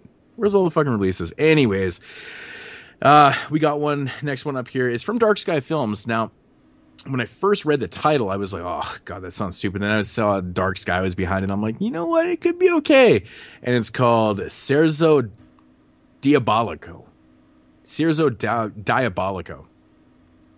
I don't know. All right. I don't know. Cerzo Diabolico. I don't know. Chick on the cover with a skull in her hand and a baseball bat. Where's the funny quotes on this one? There is none. oh, well, that explains that. That's shitty, man. We need one. Can't we just can't go on. Um, it says twisted thrillers, so who knows? Who knows?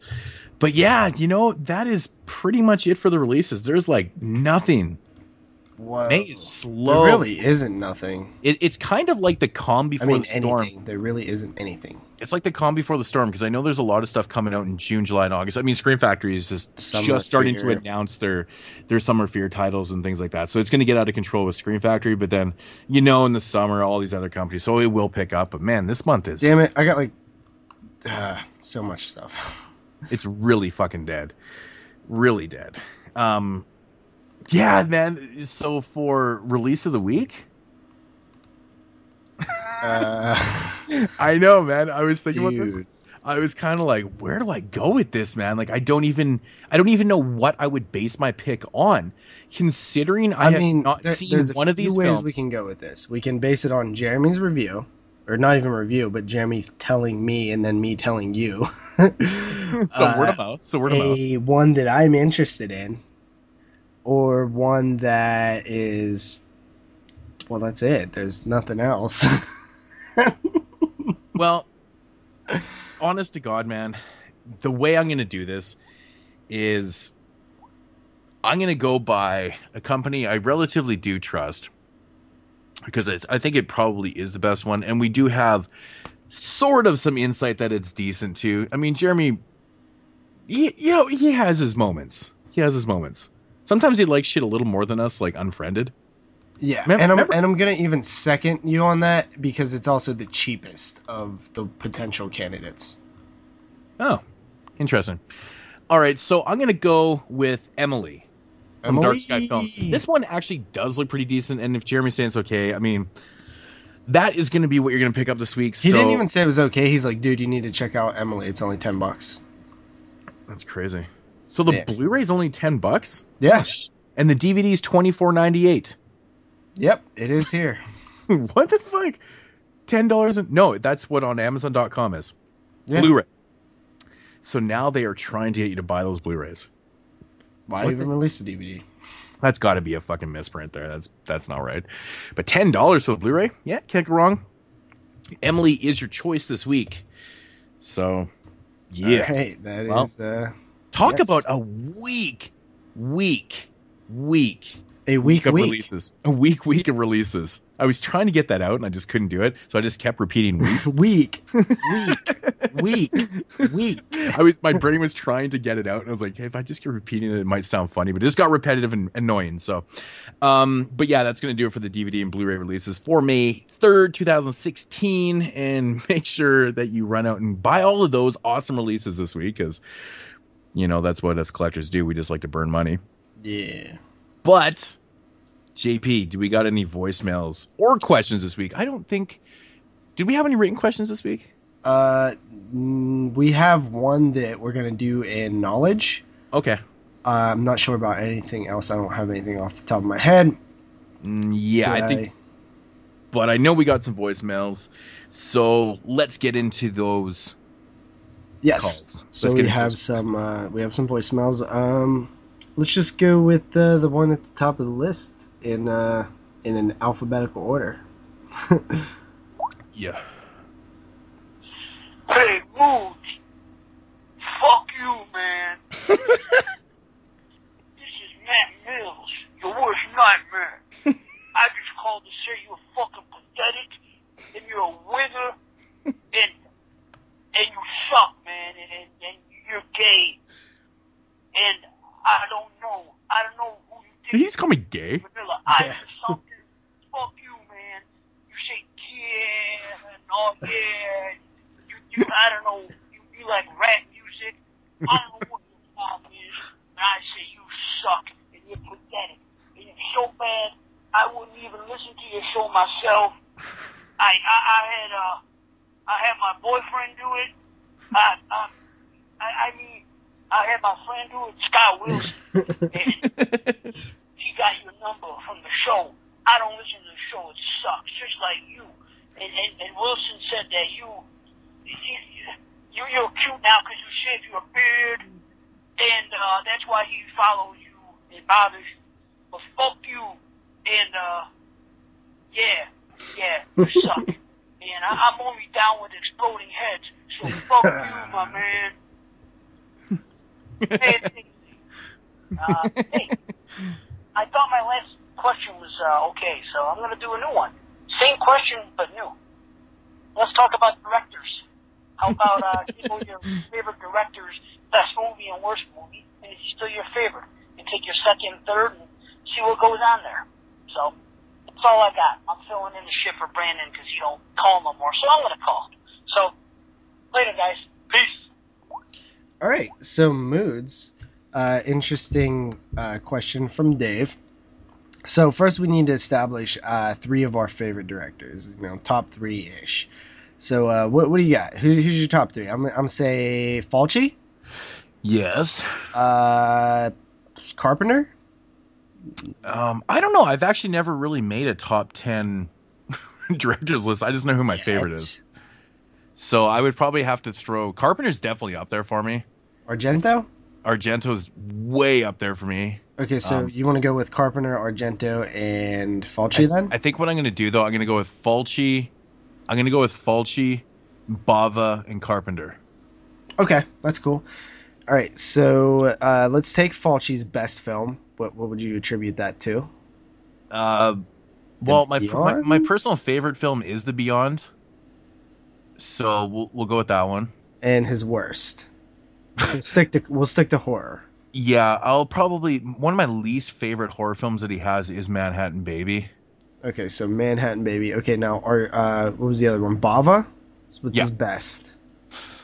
Oh man, that's such a hard question. Um, I'd probably have to go with Black Sunday. Black Sunday. Okay, worst. Oh man, you know that's the thing about Bava with horror films. I don't think I don't think Mario Bava has ever made a bad horror film. I think he's. It's actually really strange if you look at his filmography, and like he's dipped into other genres, but as for horror, he's never made a bad horror film. So let's Um, go with uh, least good. So I would probably say maybe. Oh man, I don't want to get get myself into trouble on this one, but I probably have to go with maybe, uh, maybe Baron Blood. Okay, And and I still love the film though. That's the crazy thing. So who was the third one? Carpenter. Carpenter, Okay, best film, The Thing. the thing. Worst film, Village of the Damned. Um. Or Wow, that Ward. that's interesting. Um. Worst film by John Carpenter. Man, I would. You know what? I might even have to go with Village of the Damned. That's my least favorite that I've seen. So, yeah. So, uh, does that change anything? No. It really doesn't. Honestly, with Fulci and and They have such big filmographies. and Carpenter, they have such like there's so many strong films in there, man. Like I love The Fog so much. I love Escape from New York, Christine, Prince of Darkness. They live in the mouth of madness, which I find is to be just criminally slept on by fans. It's such an amazing piece of cinema. Right. Pretty sure I said Christine, but All right, uh, Um, we'll do mine, which Carpenter is my favorite, probably. So let's go Carpenter. We'll go Craven. And let's go Romero. Yeah, we'll go Romero. Even though even though he's not my f- third favorite probably because I haven't seen a lot of his other films besides his dead films. So I don't know, but uh, we'll just go with him for now. Uh, Carpenter, my favorite film is The Thing. Least favorite is Village of the Damned. So uh, you remove those, you still got Halloween, you got The Fog, you got Christine, you got uh, They Live, Prince of Darkness, um, all the other ones he did. Uh, Craven, you take his best film, probably Elm Street. His worst film, probably The Hills Have Eyes Part 2. I think. What do you think Wes Craven's worst film is? No, no, no, no. Uh, I don't know. I don't know. It's Swamp Thing. I don't really care for either. um, oh man, Wes but I think Swamp Thing's at least a little better made. Wes Craven's worst film, man, directed film. Uh, maybe I don't know if I want to say that. I don't think that one's that bad. Me, have you seen Cursed before? Yeah, I like Cursed. And we're talking horror. Maybe, maybe Chiller. I haven't seen Chiller. That's one of the like two that I haven't seen. Yeah. Because honestly, most of his films are pretty good. I mean, The Hills Have Eyes 2 is definitely a runner in there. it's a pretty Yeah, I really film. don't like that movie at all. It's just so choppy and shittily made. Um, so uh, Romero, best film, Day of the Dead. Worst film. What the hell is his worst film? Uh, maybe Survival of the Dead. Yeah, definitely. That is his worst film. Oh, that movie's horrible. Um, so does it change anything? Hmm. Not with Carpenter. He's still number one. Craven removing Elm Street really does affect him a lot, but oh, it does actually. That is interesting. removing it actually affects him a lot. But removing Day of the Dead also affects Romero a lot. Yeah, but uh, you know it's hard for me because I'm like, because I But- mean he still has he still has Night and Dawn. Yeah, which are are potential ten out of teners. Yeah, and that's the thing, man. I mean he's got a lot like of other Romero really has films. Romero potentially has three 10 out of 10s. Like there's not really many directors you can say that with. No, there really isn't. Um Craven, I don't even know if he has a 10 out of 10 in his filmography. Probably not. Um because as much as I love Elm Street, it has a bad ending. Uh which does hurt it. Um but you know, Scream Scream is really good to me. Mm-hmm. Uh, you still have Last House and Hills Have Eyes and People Under the Stairs uh, in there. Oh, and, and George and, and Romero's also got Martin, And which is just so fucking good.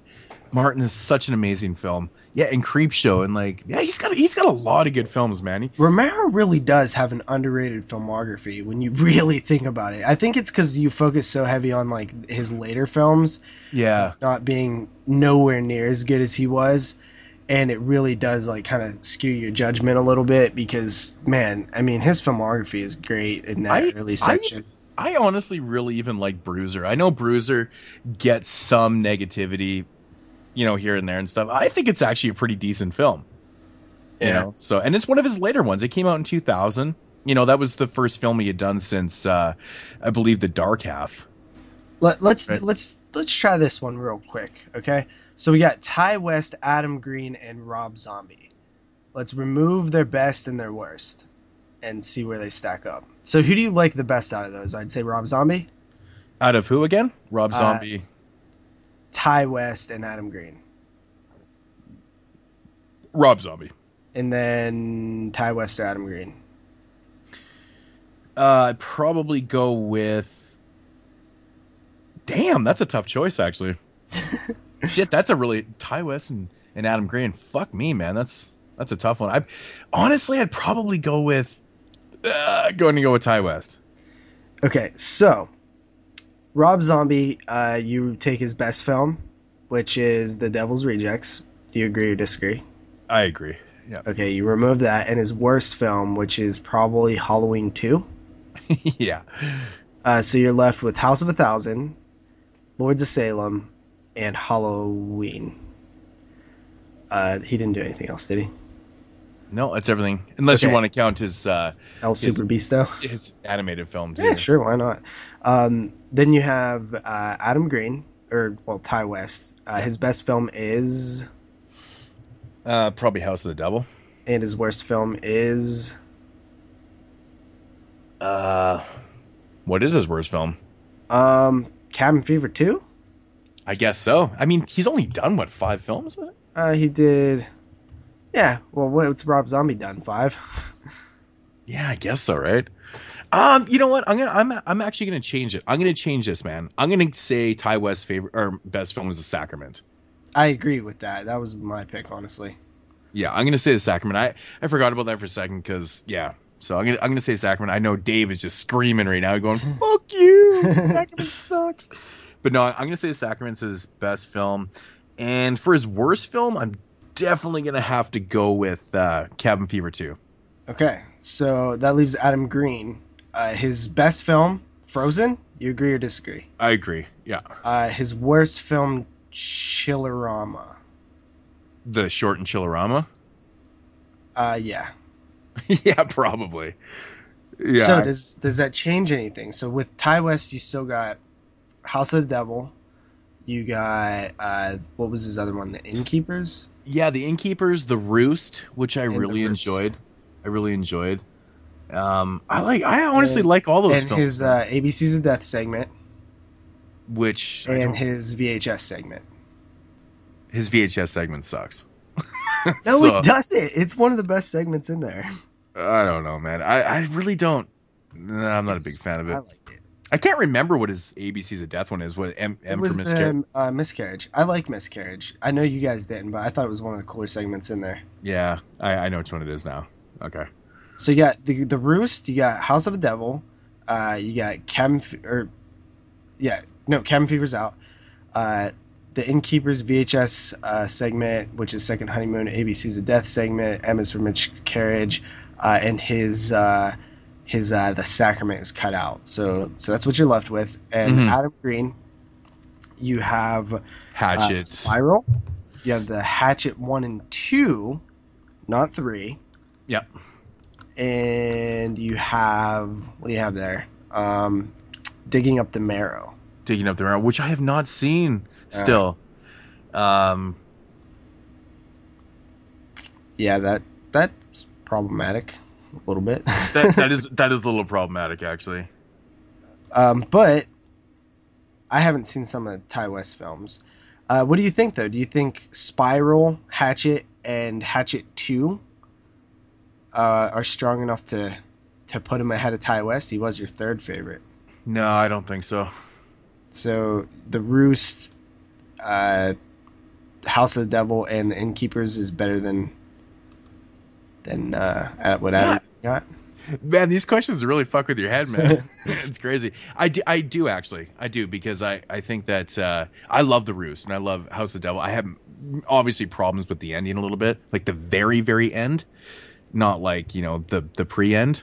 you know what I'm saying? We talked about this before. Um, but I think the Innkeepers is very much kind of the same. Um, Hmm. Yeah. All right, But Rob's, uh, but Rob's, but Rob Zombie though, man. I mean, really, you take out, you take out, you know, his best and his worst, and you're still left with like House of a Thousand Corpses, Halloween, and Lords. and Lords. Which Jesus Christ, man. Yeah, I those are still those. three good films. Yeah, I um, mean, That's solid, man. So m- me, uh, I think Adam Green would get bumped up, and partially due to digging up the marrow. Mm. Um, that definitely helps. Yeah. Uh, Ti West, uh, I have not seen the Innkeepers though, uh, but the Roost, uh, I do like, but it's to me, it's not like fucking super amazing. Uh, and the House of the Devil, I actually just am a, like I don't love it either. So Adam Green still has Spiral, which to me is the best film out of uh, if you take if you take the films left in Ti West filmography, I think it's better than all of them. Interesting. But that's you know that's obviously just me. I really I'm a big fan of Spiral. See, I always find that Hatchet 2 is super, super overrated. Like, I'm not overly the biggest. It's definitely my least favorite in the Hatches fran- franchise, or Hatches trilogy, I shouldn't say franchise, but um, it's not like I dislike Hatchet 2. I just, I don't know. I'm just not really the biggest fan of it. See, I like it three, two, one. I, I like three the best. I like two the second best, and I like one the least best. Yeah, I'm, I'm I might be thinking towards I like part three the best too, man. It might go three one two for me. So interesting question, Dave. Thanks for uh, doing it. We played a little extra round. That's because we liked it so much. Yeah, Um, we- those we are did. fun. Those are We fun. spent some time on that. Uh, yeah. Uh, so moving on here, we got another voicemail. Uh, let's roll with it. All right, what's going on, everyone out there in the 22 shots of mood and horror universe? This is your favorite shoe, Jeremy, and I just want to wish everybody, well, mainly just Brandon, a happy Passover. Uh, that is about all that I have to say. What the hell's a Uh, Passover? phone calls mainly only for. Brandon, but if you are Jewish, happy Passover. But I think me and Brandon are the only one. So, uh, question for this week, uh, I don't know. What's your favorite soup? There you go. That's a great question. What is your favorite soup? My favorite soup is cream and chicken rice. And I want to know what your favorite soup is. You seriously Alright. couldn't think of a horror question? Just wanted to say happy Passover to Brandon. I Hope everybody's doing well. I'll talk to you guys soon. All right. So, what's Yeah. your favorite soup? Uh, broccoli cheese, man. Cheese broccoli. I love it. So good. Cheese broccoli. Yeah, dude, it's so good. Mm. Ew, that's disgusting. No, it's it's it, it probably sounds worse than it is. It's fucking good, man. It's really good. It's like don't saying like, broccoli. oh, it's not like you're getting like huge, massive chunks of broccoli in it. Come on. I don't It's good. think I like cheese soup either. Ah, it's so good. Um, mine's matzo ball soup. That's good. I was just joking. I don't even know what that is. I just know it's Jewish. But ma- matzo balls is fucking good, man. Matzo balls are good. Um, no, my favorite soup, honestly, because I don't like soup. I, I don't really ever eat soup at all. Uh, but it is tomato soup, but only with grilled cheese. So that's like the only soup I really eat. Tomato? So fucking boring. Yeah, but not boring when you got fucking grilled cheese, jalapeno sandwiches up in that bitch. I guess not. You dip you dip that shit in there, man, and just yeah. It's like Yeah. a fucking party, man. Exactly. So uh, I like to let's- put I like to put chunks of cheese in my um in my tomato soup with croutons. people like that, and I don't. I don't like that. I like putting croutons in there too. It's weird, but I like it. All right, let's uh, move on here. We got a voicemail coming in next. Yes, yes, y'all. It's going down right now. Episode 80 of the 22 Shots of Moods of Horror podcast is coming at you live. I am your host, M to the double ODZ. And of course, I've always got my hetero life mate with me, the general of the Mexican militia, Double Shot J, aka JP. What's up, homie? What's going on, guys? Moods, man, those introductions are fucking hilarious. I look forward to those more than probably most of the things because it's so funny. It always makes me laugh. and JT, you're awesome too, man. Um, just coming to you with a question. I was just wondering if you guys could own the rights to any um, horror film franchise, which one would it be? Why? And what would you do with it? Would you do like any special releases, box sets? Would you make a sequel um, to any of the movies? So, yeah, guys, just wondering what you guys think. The show is awesome. Um, keep up the good work, and I'll talk to you later. Oh, by the way, I can't believe I didn't even tell who the hell I was. this is uh, Matt the Horror Donald Smith. I feel like if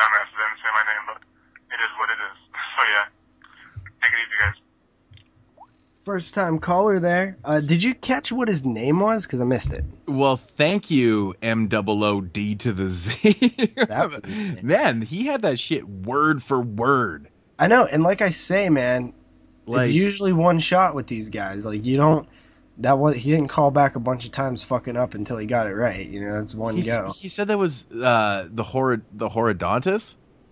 Is that what he said? Yeah, something. yeah. You know I know- I do, and I, I can't think of it though.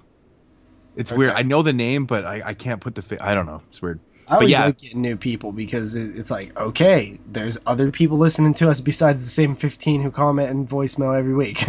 Well, at least someone appreciates those ridiculous intros and stuff. yeah, I always like them. I always like them. I think they're cool. Um, you know, I, I think that I think that that's uh But to take the time to learn it word by word, now that's impressive.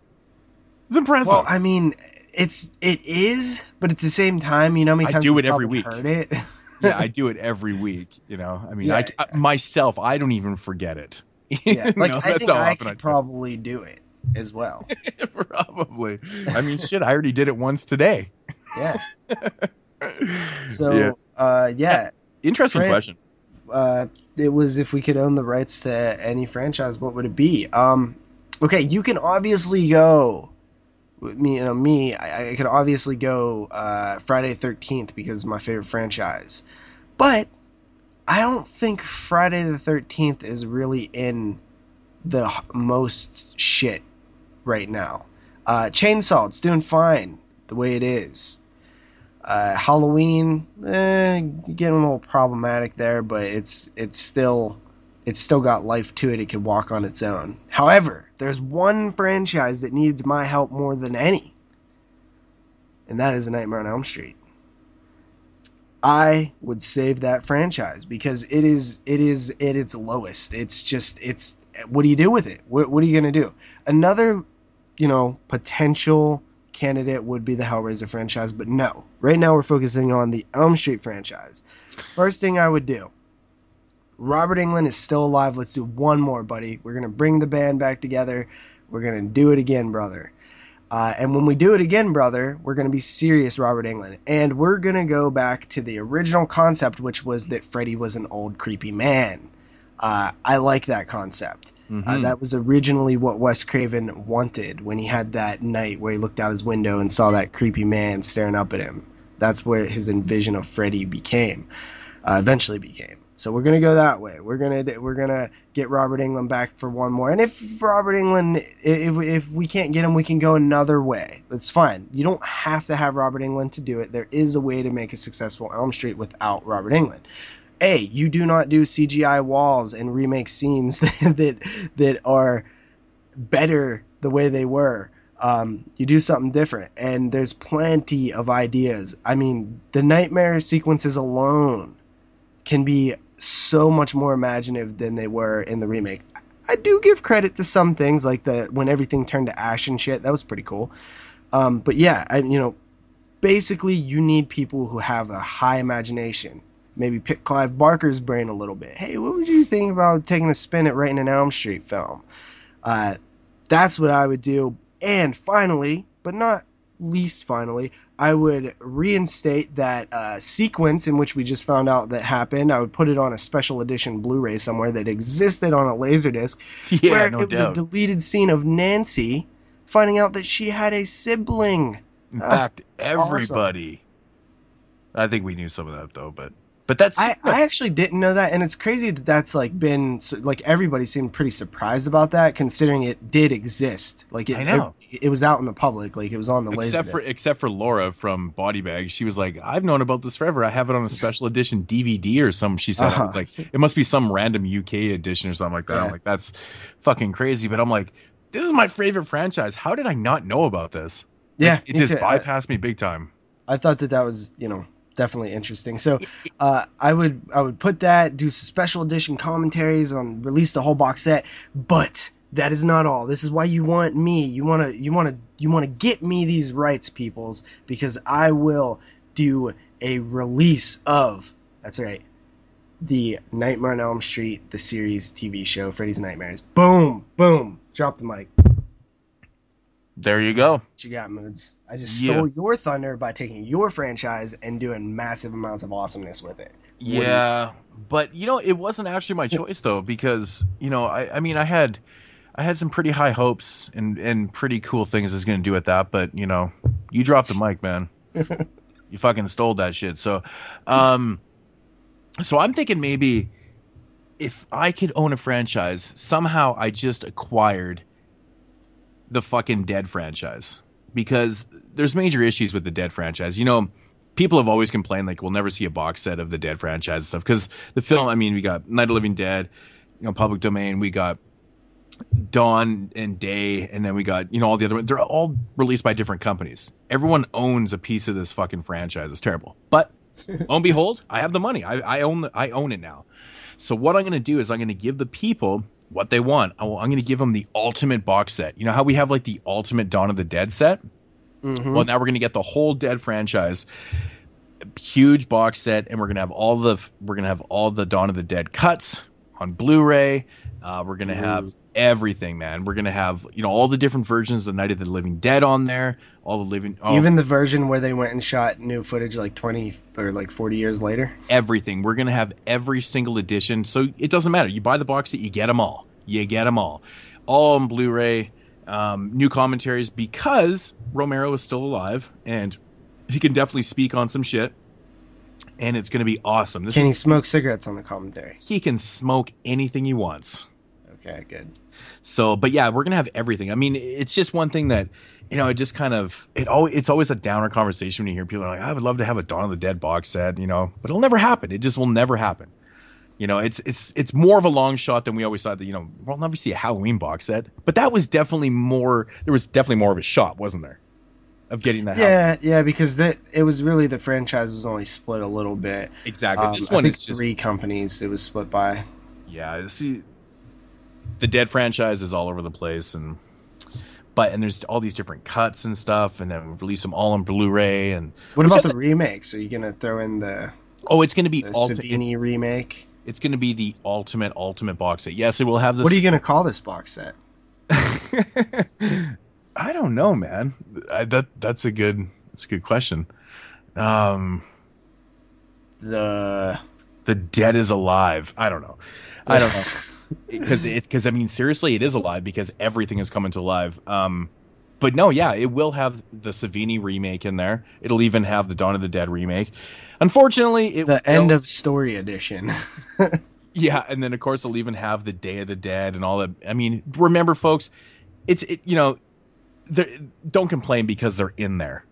You know, I remember, like people are like the Halloween box, like I could have fucking done without the Rob Zombie remakes and shit. I'm like, it's like you're complaining because you got more. I know, and that's the thing. So don't complain that you're getting the Day of the Dead remake and the sequel, which is even worse, and all these other things. And you know, who cares? You're getting, Jesus. you're getting this, like is, this is like a like 28 set box, 28 Yeah. disc box set at And- this point. And the best thing about this, so there's going to be, it's going to be about 25 to 30 discs, huge box set, all individual, all custom arts, reversibles, features out the yin yang, Gonna be And- about twenty five to thirty five hundred dollars. and it's going to be, it's going to be, you know, it's going to be the low price of like four or five installment payments.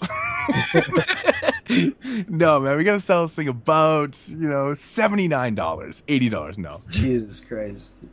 no, it would have to be, that would be the problem with that. If you were to release a box set that huge with that much content, holy fuck. I mean, it's just, I mean, you have to be like the six hundred dollar range at that point. I know it'd be insane. It'd be insane. I think, I think I would try to do it around like $189 or something like that if I could.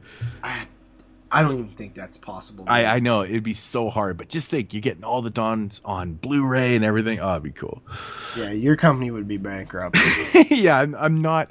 I, sh- I shouldn't say I'm not good with business because I do have one, but I'm, maybe I'm not good with you know media business. But anyways, So- this is like what would ultimate, you ultimate. what would you do with the fran? Are you making more movies? Are you done? You just releasing the box set.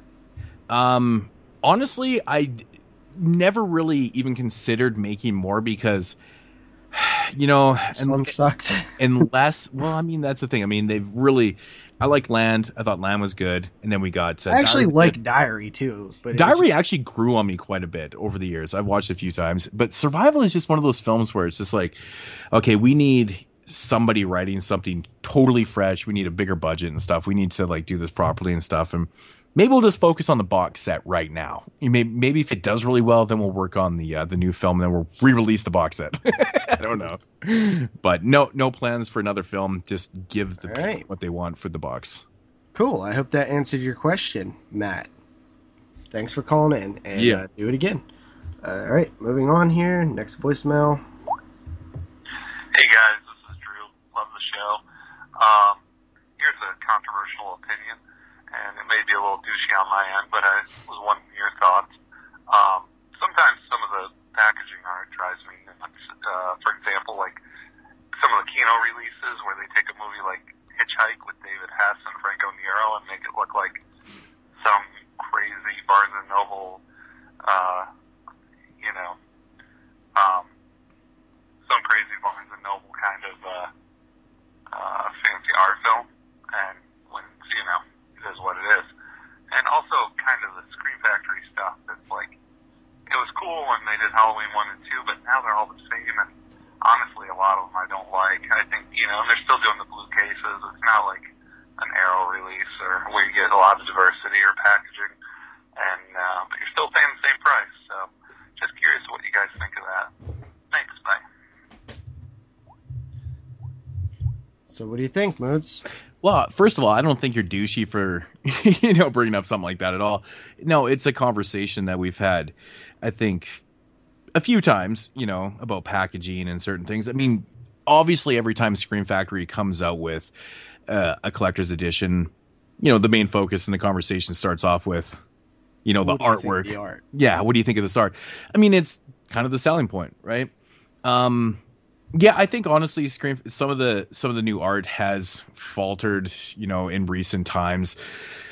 Um i'm not saying it's terrible or anything. I, I think some of it isn't really the greatest and stuff. Um but yeah I, I i do think that you know with all these other companies coming out and doing what they're doing and stuff something like scream factory maybe should try to you know, just kind of amp up their game a little bit. I mean, look at Arrow. Arrow's a great example of a company that does package their stuff their stuff completely different. I mean, they had like these special editions like, you know, Society and uh Bride of Reanimator and, you know, more recent it hasn't been released yet, but Bloodbath is coming out and these special packages and stuff. That's cool. I like that variety. I'm a big fan of that. Um, you know, not to take anything away from Scream Factory, but I do really enjoy those uh you know just the um the variety of packaging. Because you know essentially you're gonna get you know the standard edition too but i mean i love arrows cases. I love those big fat cases and stuff that just they feel like rocks and bricks and yeah man i'm, I'm a big fan. I'm a big fan of that so. Yeah, uh, me personally, um, I tend to usually like Scream Factory's cover art, uh, the new the new commission art, um, because they have developed sort of a style and they kind of stick to that style. And I'm I'm usually a fan of, uh, you know, I guess I guess repetition, but m- it's more like comfortability. It's like I know what I'm getting. I, I like to see it's uniform. Like they feel the same. They don't feel all over the place like arrows do. Um, I actually usually don't like arrows cover art choices. Like like most of the time, honestly.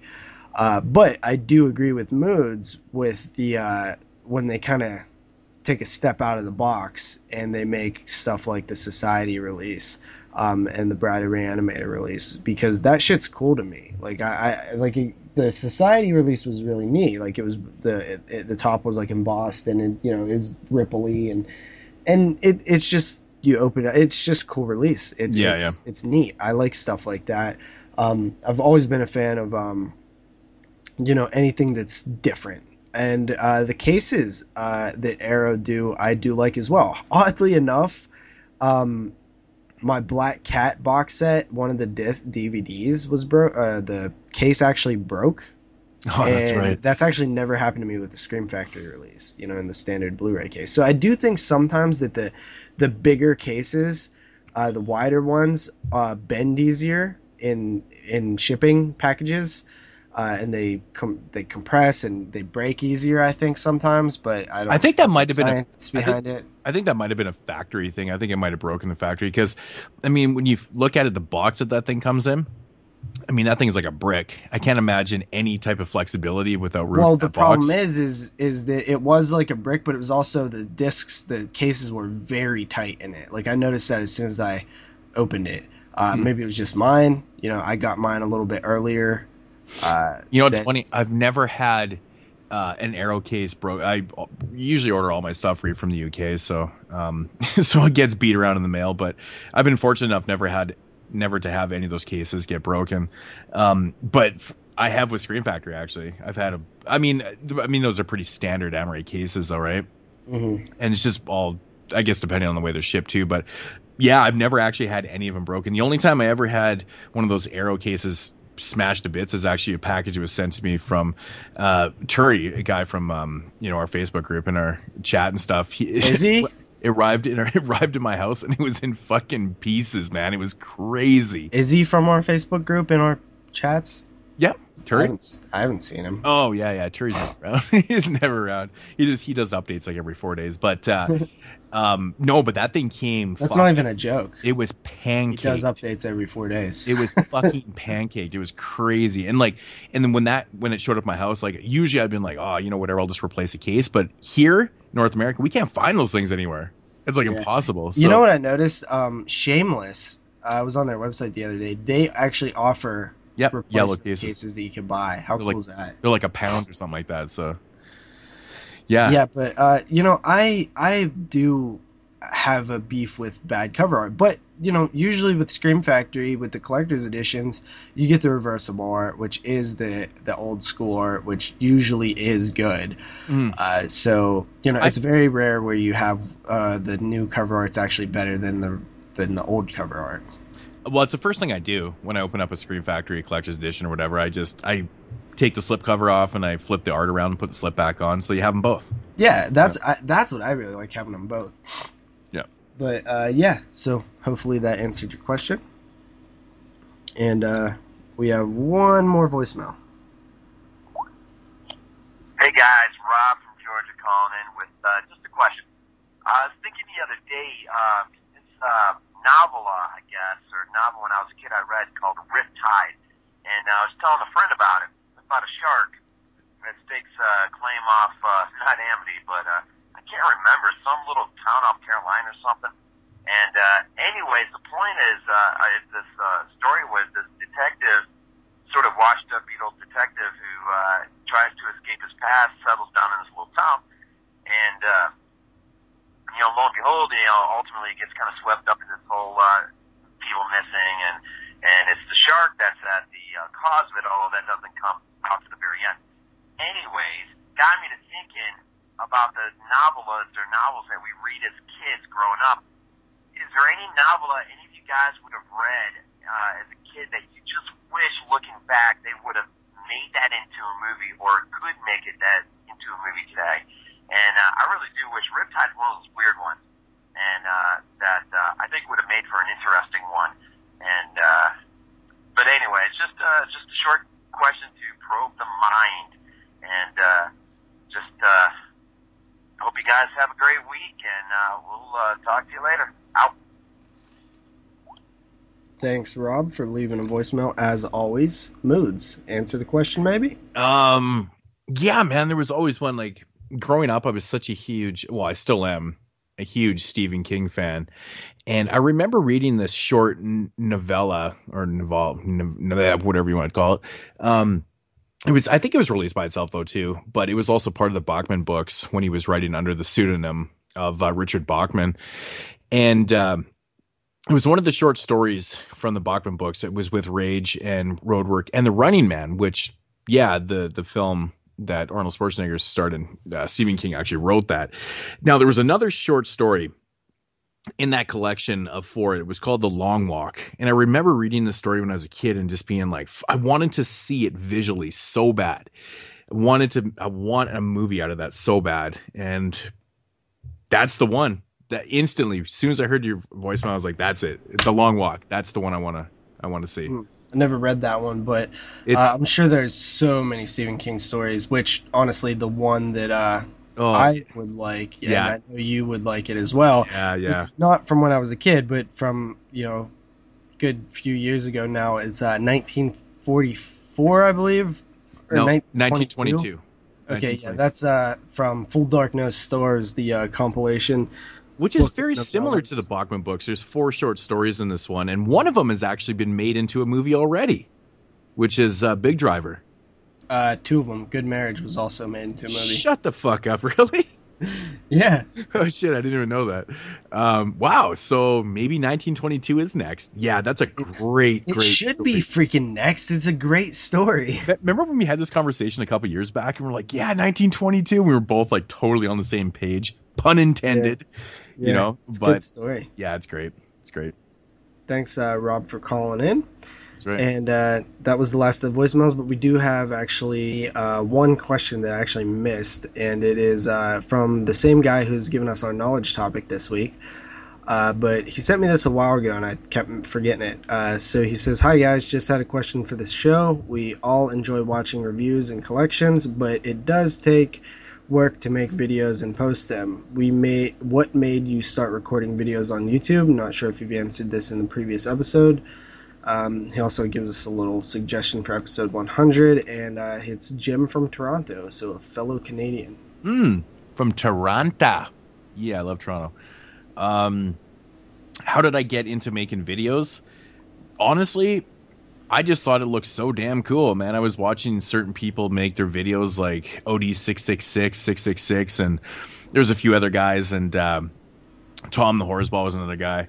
And I just thought it was so fucking cool. I was like, man, I got a bunch of horror movies. I just want to talk about them too. And that's really what it was. It was just so intriguing to me of all these movies that these guys were showing off and i'm like man i need to see that. I need to check this out and you know and i wanted to be that person too. I'm like yeah i got some shit. I can talk about it and i just wanted to you know be part of that community to look fun.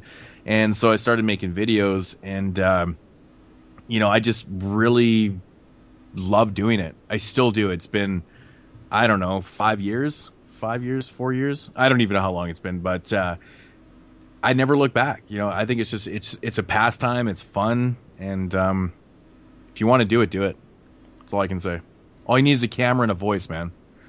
And you know what? My in my only word of advice: be yourself with some enthusiasm too. Don't be Oh, fucking yeah. boring in front of the camera. When you're fucking boring and you're monotone and you're boring and shit, man. Some people are just like, and uh, you know, they just oh, there, there's some some people just need not to be in front of a camera, but uh, hopefully mine are a little more entertaining than that. Anyways, come on, but Yeah, uh, me personally, similar story. Uh, but one of the things that, that I noticed is I'd always been been a fan of horror movies, but I didn't know anybody that was, and it was funny. Yeah, like a- I I came across YouTube and I was like, holy shit! There's like a community. Like there's conventions and like there's all these things that I didn't know about, and I'm like.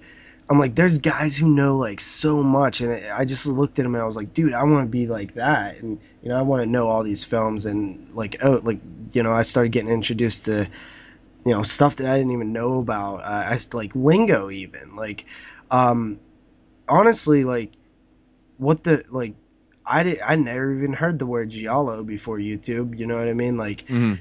Certain things like that. And like you know i probably heard of slasher but you know it, just hearing like all these subgenres and different like uh lingo for what we talk about which is horror and different things it, it kind of opened my eyes and like you know i thought i knew a lot about horror but i know nothing compared to the people online. I thought and i started seeing these dvd collections and I was just like, whoa, I want to, I want to have all these on DVD, which I already was like a fan of owning things, uh, you know, like physical things, like physical media, but I didn't collect really. I just bought stuff whenever I got a chance that, that I wanted to see, like, oh, Texas Chainsaw Massacre, it's like my favorite horror film. Uh, I would love to have that, and so I had that stuff in my collection and things like that.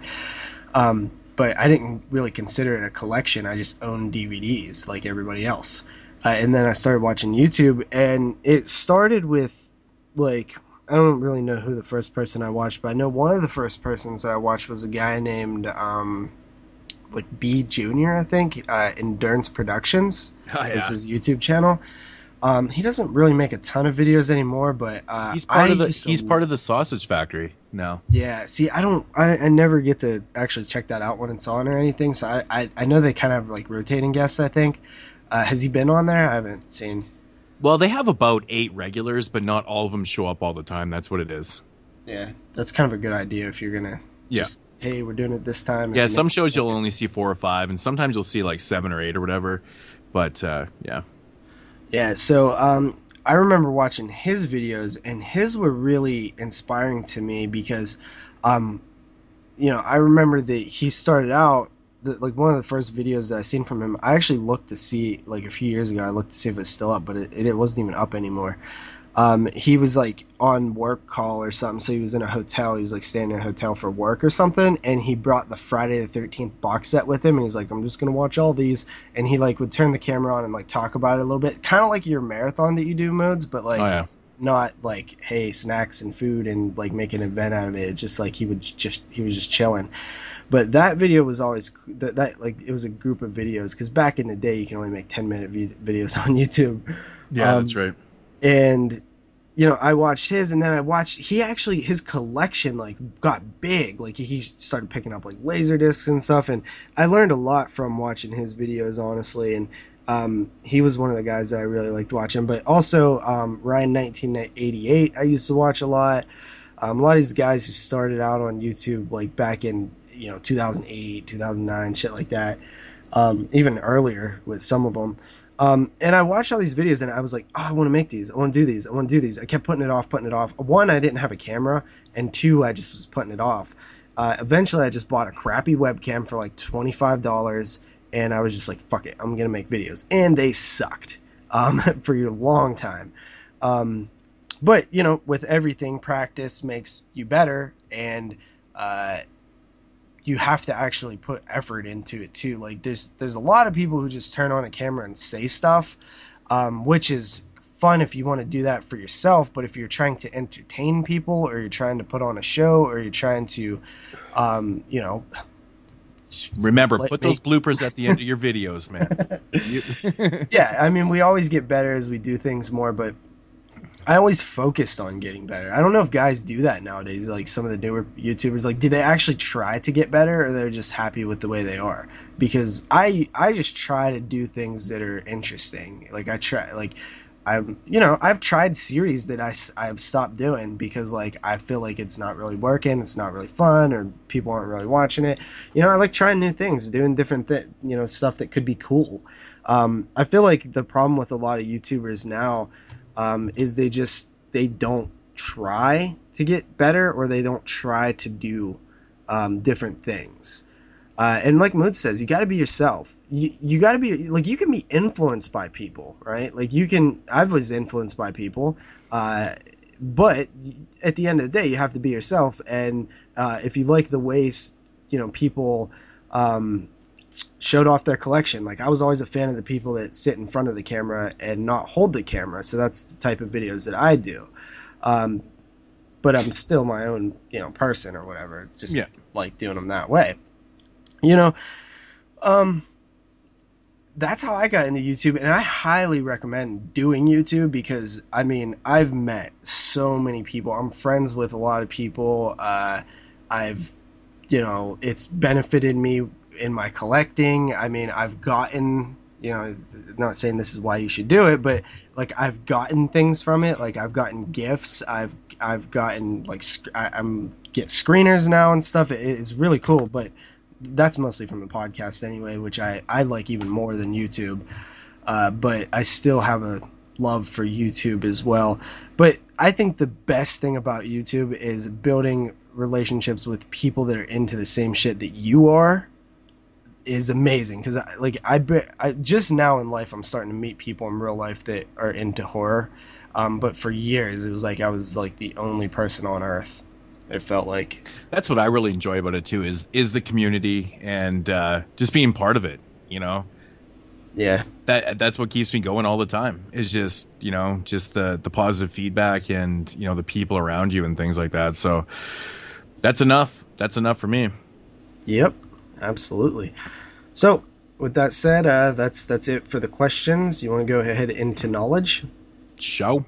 Okay, so uh, knowledge is a segment where we uh, talk about something, and this time it's coming from the same person, which is Jim from Toronto, and he says, "Hi guys, just had a question for the show."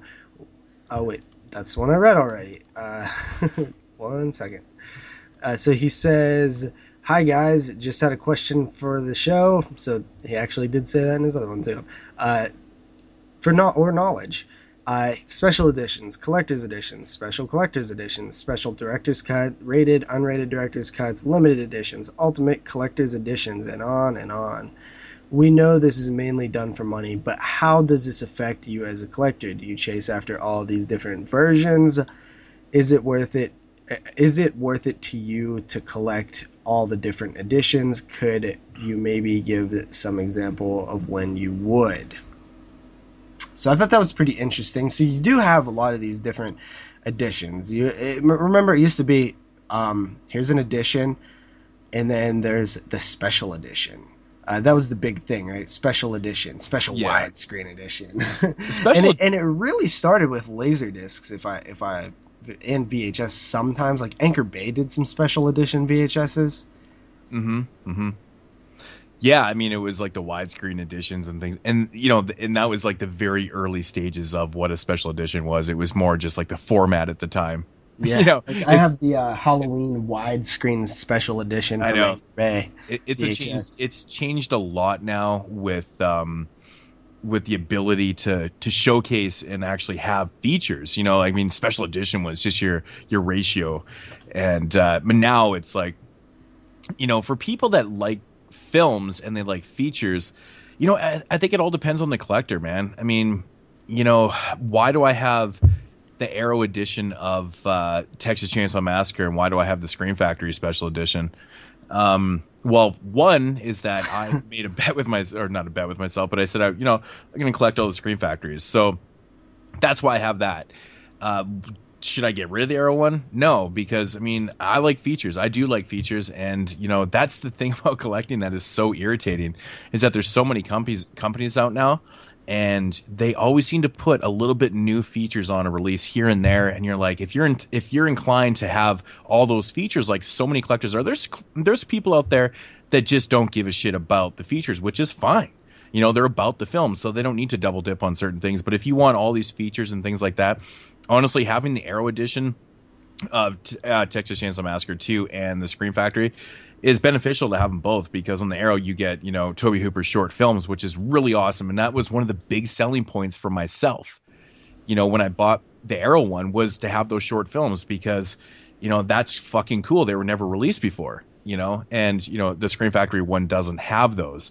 So that's the thing about collecting. You know, the the names themselves, super duper, uh, extreme, special edition, blah blah. You know, that shit doesn't sell me. It's more about what I'm getting with it, though. Too. Sometimes I buy shit because, you know, I'm collecting certain companies like Scream Factory or whatever. But that's very rare. It's just Scream Factory, really. But uh, you know, a lot of times it, it is about features. It really is.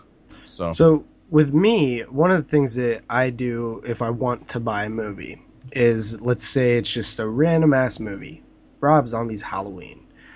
Uh, first, I see what editions there are. Um, you know, let's say pre box set, pre uh, Halloween Blu-ray box set. I, I see what editions there are, and you know, there's like a three disc DVD edition. There's like a two disc, uh, rated and unrated. Uh, there's all these different versions. So first thing I do is just find out what there is, and then I see what the prices are. And if they're reasonably similar, maybe this one costs a little bit more, a couple bucks more, or something. Uh, then I'll pick which one I like the best. Uh, in the case of Rob Zombie's uh, Halloween, it actually is conflicting because I need two editions of that because uh, the rated and unrated are very different. mhm. Uh, the the rated uh, I like better than the unrated actually, or the yeah I think it's uh, yeah the rated I like better than the unrated. But I still want the unrated because I like certain things about it better too. So that's that's a scenario where I will buy two versions of that film not only because it's Halloween and it's Rob Zombie's Halloween, but because there's actual differences uh, in the version that you buy. Um, another case is if I'm just if I'm just buying a movie, uh, you know, and I I want it in I want it in either DVD or Blu-ray. If it's something new, I almost always want it on Blu-ray instead of DVD. If it's something old, it depends on the price. Like so, for example, something like Frankenhooker. Uh, the DVD I seen going for about eight, nine, or you know, seven, eight dollars. Uh, the Blu-ray I found it for like fifteen, but I eventually found it for like eleven. So to me, that that makes it justifiable to spend a couple extra bucks to get the Blu-ray because I would rather have it on Blu-ray. If I had a preference, it's always going to be Blu-ray. But if the price is too, uh, you know, wide, then I'll just go with the DVD. Uh, collectors, the features matter too. You take something like Deadly Spawn, for example, and everybody tells me the DVD is the better version because um, I Yeah. guess the transfer sucks dick on the Blu-ray. It, yeah, it's bad. Uh, um, yeah, so uh, limited editions, I'm not the biggest fan of. Uh, stuff like Synapse's Steelbook of Tenebrae. Uh, I, I don't like that because the price is too high. I, I don't like limited editions in general unless uh, there's a regular version and the limited edition is like a premium version. But if it's only limited, that's a big no no for me. I don't I don't like that. I probably won't. Yeah, the even give you standard the standard limited edition is so fucking annoying. Yeah, Hence Twilight Times. That's what they do. yeah. I, I won't support that just because it, it it's just I don't want to cause that to keep happening. So I'll take my money and I'll spend it somewhere else. Um, now, do I like collecting different editions? I'm actually kind of against. Moods is actually a big double dipper. He will tell you otherwise, but it is not true. He's a huge double dipper, bigger Well- than most people I know. No, it's uh honestly, dude, man, I buy so much stuff on DVD instead of Blu-ray. See, it doesn't matter to me. Like the thing is with with collecting with me, yeah, there's certain films and there's a lot of films that I'll that I'll buy multiple editions of. I have 13 copies of Maniac. Why? Because I, it's my favorite slasher film. Um, I'm fucking weird like that.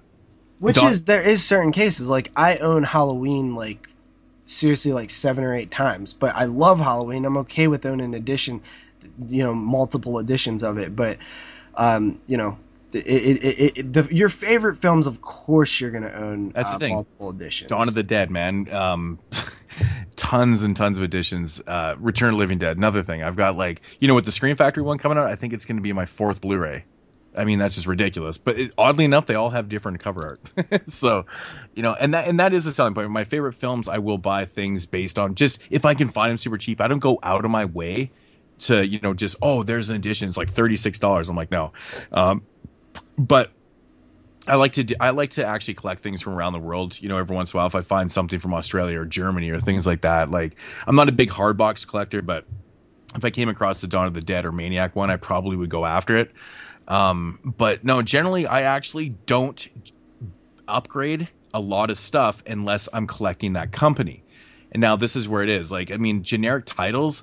Um, you know, like even like the Green Inferno, like I'm perfectly happy with grabbing the DVD instead of the Blu-ray because I don't give a shit. yeah, but see, that's another example where I, I totally see in like five years' time you'll have the Blu-ray. Like I, I, I watch when I watch your updates, I always see upgrades for shit that just because it's you know you got it for a decent price or whatever. Um, but y- you know, I'm comparing you to most people. I would say probably you buy a lot more than Under twenty percent of my Blu-rays are upgrades, though, unless they That's are. twenty percent still like pretty high. Yeah, but I have a couple thousand of them though too. It's like, but I'm I'm just saying a lot of those are because I'm collecting certain companies. Like, say if I like Synapse, I'll buy all the Blu-rays and things, and Scream Factory, and you know certain Arrow editions and things like that. But you know, as for like if Sony was just releasing something, I generally would not just upgrade it unless you know unless I really love the film, and that's the yeah, difference. I, I mean, yes, but and also, I, I remember specific times where I just started naming titles, and I was like, "Did you did you upgrade that one?" It was like Pet Sematary. Like, did you upgrade that? And you're like, "Yep." but you definitely upgrade more than the average person. I Uh, honestly don't think I do, man. Honestly, I, I wish you could come over here and just check and check it out, man. it's actually not as bad as you really think it is. It really isn't. It really isn't. Like I mean, I'm still trying to get get rid of my Wrong Turn Three Blu-ray. I'm just trying to get rid of that shit so I can just buy the DVD because I have all the other ones on DVD. you know, like I just don't need to, you know, have that shit. So I'm not gonna upgrade the rest to Blu-ray and then get rid of the DVDs, and it's not gonna happen. Go the other way. I'm gonna go the other way. yeah, I, I mean, me personally, I don't. I'm not a big double dipper. Uh, it's usually if it's a film that I really, really like, I will. Um, if it's a classic and I'm transitioning from DVD to Blu-ray, sometimes I will. Um, most of the time, I might have one or two, uh, not counting Scream Factories because I do collect Scream Factories as Moods does. Um, I, I might have one uh, upgrade whenever I do a DVD update. Um, not the biggest fan of it. It's simply because I don't buy that much to begin with, so I'm not going to spend it on stuff that I already own.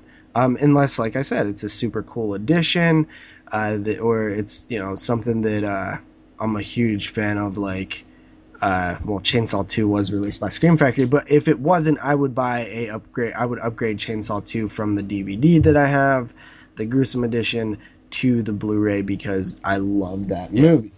Yeah, there's generally a reason. There's generally a reason why things are being upgraded. Like, you know, Arrow is releasing something, and you know that's going to be the superior edition. I'm just, you know, the general, you know, Sony and Universal and, and Warner Brothers, like, you know, a lot of those burn on demand ones and things like that. Like, I'm just not going after that shit. You know, those Blu-rays that are being released, just not going after any of them. I haven't grabbed any of them because what's the point? Yeah, I'm not grabbing those. So that's the thing. I don't even own the original. It's just the the, pro- the problem is with me is that I collect so many damn different companies that chances are, you know, one of these major companies that I collect is going to release something that I have on DVD, but it's probably going to be superior. And a lot of the time, it has to do with, uh, you know, presentation too. I mean, I've upgraded to Blu-ray because oh, this is actually widescreen edition.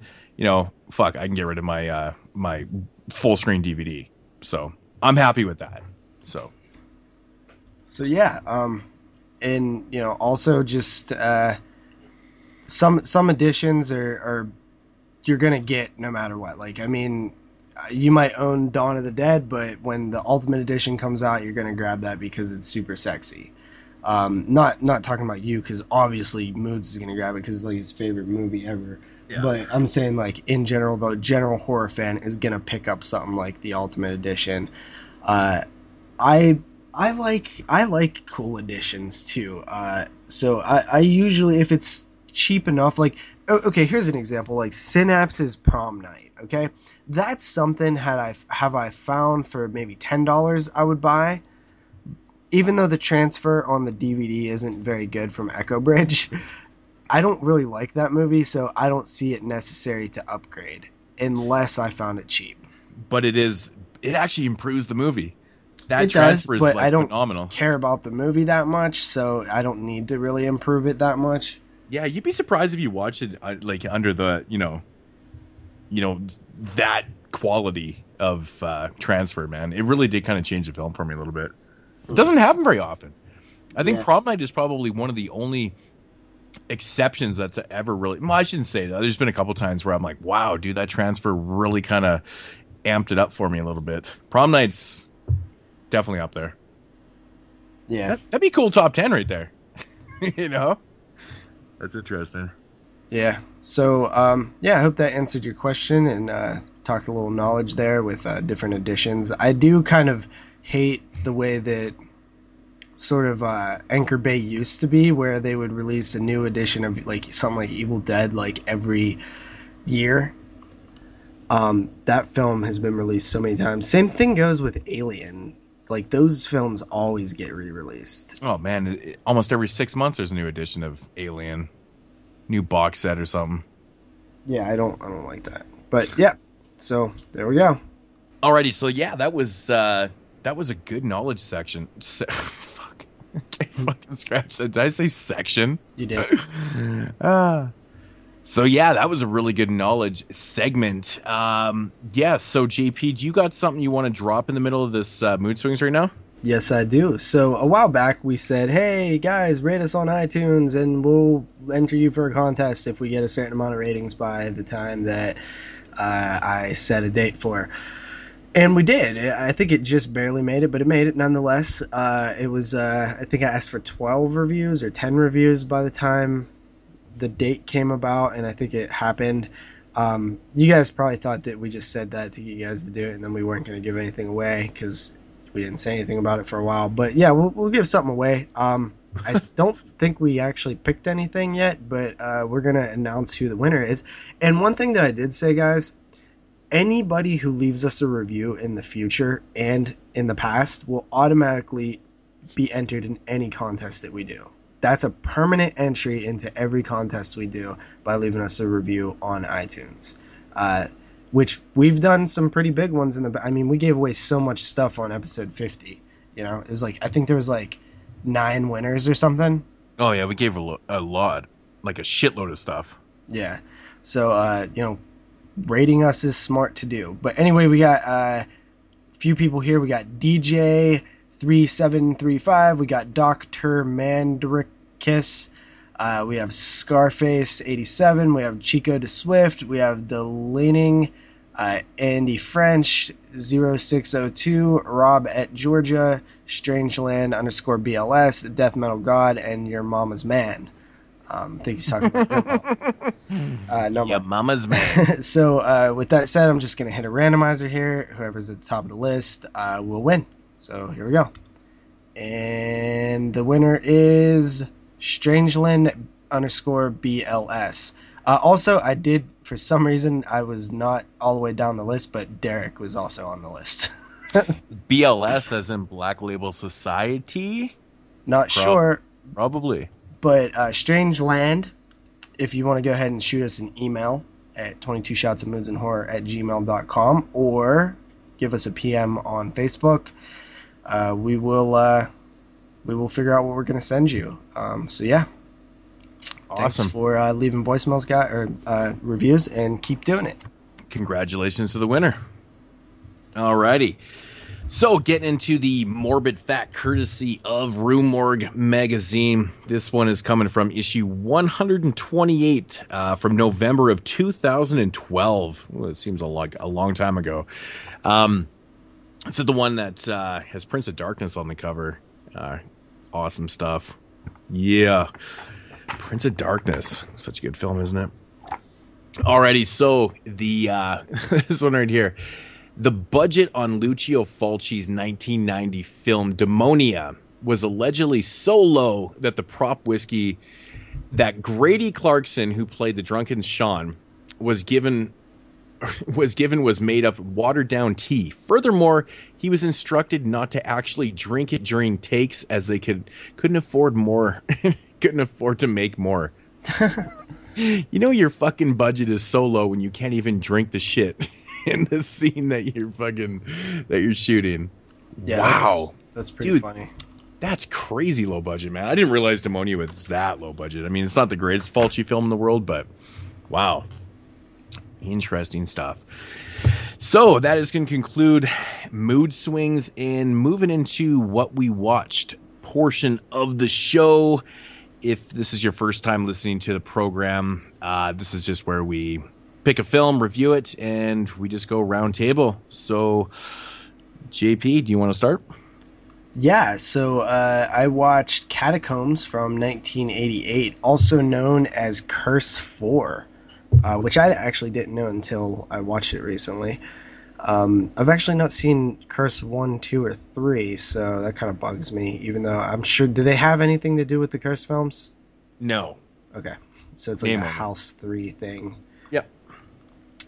Uh, so yeah, who knew there was four curse films? Kind of.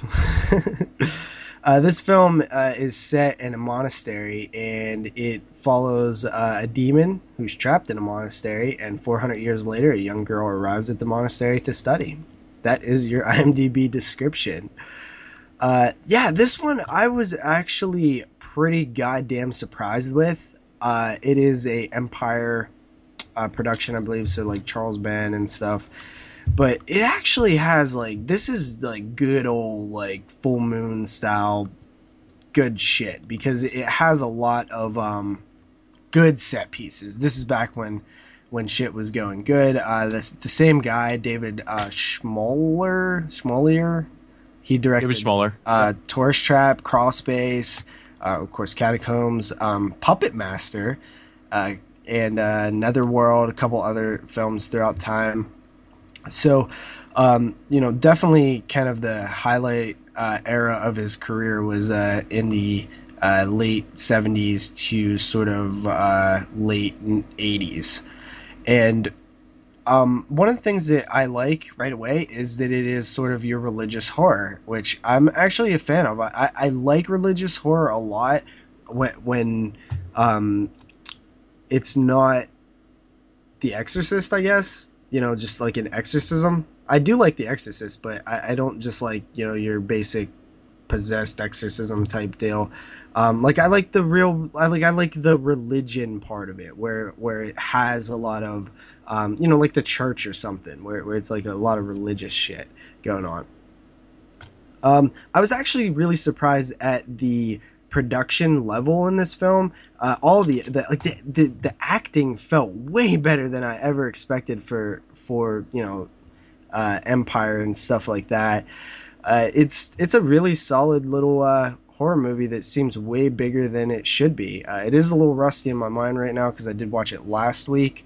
Um, but overall, I definitely very much enjoyed it. There's a few uh, cool scenes of ma- makeup effects. There's actually really good effects in this film, and uh, give it about a seven out of ten. Wow, you give that one a seven out of ten. Crazy. What? What do you like? Do you like it? I'd probably give it about a four. Really? No, no, I like Catacombs, man. It's fun. I, I was not expecting to come in at like a seven, though. that surprised me. It really did. All right. It really did. you got? Crazy. All right, so um, we're a little short on um, Films. what we films is for From this me. week. So Yeah, it's me, guys. Uh, I didn't want look. Look, I had to pull this from like I said last week, but it was like two weeks ago. Uh, I didn't watch anything this week besides uh, uh, Scream because I have to. I'm got a screener copy of Scream, so I have to go. I have to go through that whole series by like next week if I want to be current on the release date. So. Um, you know, I've been watching that, and also uh, we we went through a bunch of Tremors films last week. I was kind of taking a little break, but um, Moods, of course, watches a million things whenever. But uh, what are you gonna do? A segment, maybe? yeah, I'm just gonna get right into an Italian stallion. Um, so my Italian stallion of the week here is coming from 1974 from director Massimano Dallamano, um, who is responsible for directing uh, What Have They Done to Solange? And this movie right here is kind of like uh, it's not a sequel, but it's kind of a sequel in name, I guess, and it's called What Have They Done to Your Daughters? So this was kind of like an unofficial sequel that came out like two years after um, what they've done to Solange, and uh, basically this one follows. Um, well, the beginning of the film it starts out. Uh, uh, this girl is dead, hanging in this um, in this apartment, and um, they think at first that she's committed suicide. Of course, upon further invest- investigation, they they figure out that nah, she probably couldn't have committed suicide, and she's uh, been murdered. Uh, which ultimately leads them to a few more clues in certain places, and they kind of un- undercover, or they uh, they kind of leads him into like this ring, this teenage prostitution ring that she could have been a part of, and things like that.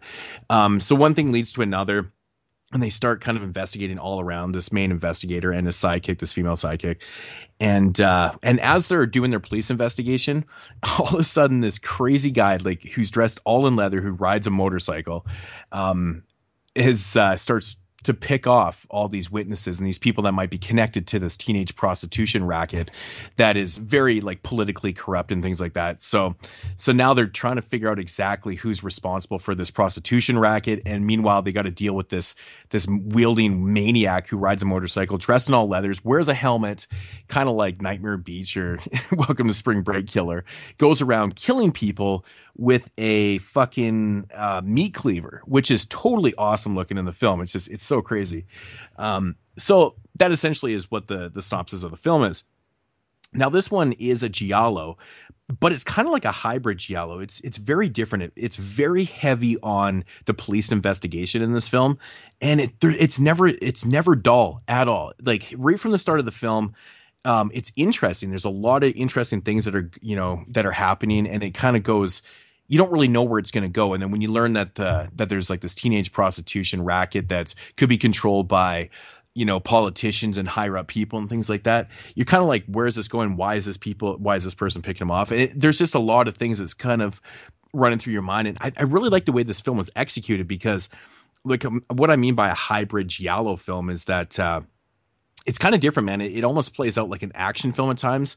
There's like action sequences in this with really crazy uh, uh, car chases, and the killer's not POV in this one. He is all dressed in black, but you do see the full figure and the, violence of the kills is just outstanding, man. It's like some of the shots where he, you know, digs this uh, uh, meat cleaver into people is done pretty well. It's like effective. The like the way Massimiliano Dallamano shot this film is pretty cool, man. It just it captures the violence so heavy, and it's just it's awesome. So, um, it has like this slasher feel uh, feel to it, which you know from 1974 would be like a prototype slasher thing, but uh, mixed with giallo, and it's it's really really fast paced for a film that's you know 86 87 minutes long.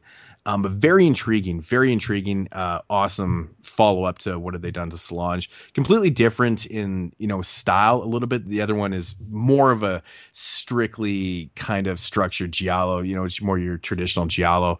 Um, this one's a little different. It's got like action sequences and things that are awesome, but I just couldn't get over the weapon in this. It was fantastic. The effects were awesome. Uh, the one downfall for this film is the fact that the dubbing in the movie is usually not a problem for me in Italian films because that's just the way they did all their films. Um, but it's the simple fact that like a lot of the voices that are used in this seem to be the same person dubbing over multiple characters, and that's like kind of a major problem for me because I'm you know when you're watching a um, you know a dub film you're trying to associate certain voices and things and they just they didn't fit proper at all and it was kind of off-putting a little bit. Uh, it's just like a minor nitpick but this is a really good mystery. I think it's a really well done film a lot of twists and turns and uh, just awesomeness that is happening in the film. It's got great music and it's just uh, it's got a really awesome ending too. It's got an interesting ending to it. So, you know, it's a Giallo, not really a whole lot more to say about it. I don't want to give anything away. Um, you know, it does have its sleazy moments you know, you see a lot of uh, um, well, which are supposed to be underage girls in the film, which is kind of an interesting thing because films like this would never be made now. You know, you know, kind of imposing that like these kids are 15, 16 years old and, you know, they're showing tits and muff and things like that. You know, it's just these films were only made in the early 70s. You just can't really do that now. But I do like the whole political aspect of it and all the corruption and and it was really kind of uh of the times in Italy. This film was really representing the times of Italy with um they had a major problem in the early 70s with teenagers disappearing from their homes and a lot of them would end up in these teenage prostitution rackets and out on the streets prostituting themselves or they've just end up dead or on drugs and things like that. And they, they showcase a lot of this in there. So if you kind of know the history of of italy for the times um, you know this is a very relative piece and it's it's very effective in what it is. So i mean i'm catch, i'm catching that like 42 years later. Um, so it's obviously a good piece of cinema um, but I highly recommend this. Um, this edition right here is coming from Shameless Entertainment, Shameless Screen Entertainment.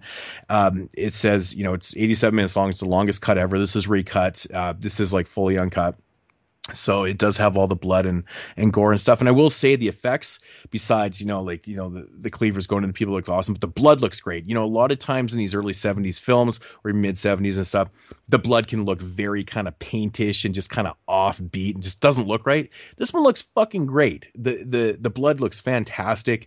And uh, that's a big plus. That's a really really big plus. And there's some pretty bloody moments in this too man i will add. So interesting stuff. Love the killer. Loved everything about this. I thought it was really, really great. I'm going to give it about an eight and a half out of 10. And uh, yeah, what have they done to your daughters? Check it out from Shameless. It's awesome. Cool, cool, man. Uh, that's sounded pretty cool. I definitely want to pick up a Shameless or two in the future. I don't own any yet, uh, but there's a few I got my eye on. So, uh, moods. Uh, we got something a little bit different next. Yeah, we do. Uh, so this is not your typical uh, what we watched segment portion uh, because this isn't even a horror film what we're about to discuss but It It is fits it. genre. It is cult. It is black exploitation. Yes, I've reviewed a black exploitation film or two on this podcast before. I think it's happened. Uh, and yeah, so this is coming to us courtesy of Vinegar Syndrome. Yeah, And what is it? it is Rudy Ray, Ray Moore's Dolemite. 1975. Yeah, Rudy Ray Moore, man, always considered. You know, a lot of people always consider him to be like the first rapper. You know, because of his rhyme schemes and his. Uh, just- he himself considers himself that as well. yeah, I know. Because I mean, it's kind of interesting because he was doing this for you know a few years before it became you know mainstream and popularized and stuff. But I like his comedy, man. His his show is pretty cool, man. And it, they- Actually, is in Rosemary's Baby. How about that? really, Yeah. wow. Um, but yeah, he showcases it. Uh, there's actually quite a long scene in the film where he's doing a bit of his act. Uh, I really enjoyed the scene, but um, but yeah, you want to get into the synopsis of it? Actually, it's the director who I believe is in Rosemary's Baby. Oh, the director is. Yeah, I, I heard that on the commentary, but I mixed it up. Uh, so yeah, let's uh, let's get into it. Dolemite is a pimp who was set up by Willie Green and the cops, who have planted drugs, stolen furs, and guns in his trunk, and got him sentenced to 20 years in jail. One day, Queen Bee and a warden plan to get him out of jail and get Willie Green and Mitchell busted for what they did to him. However, Dolemite is no stupid man and has a lot of warriors backing him, such as his call girls who are karate experts and lots more. That is your IMDb written description by Ali Jordana.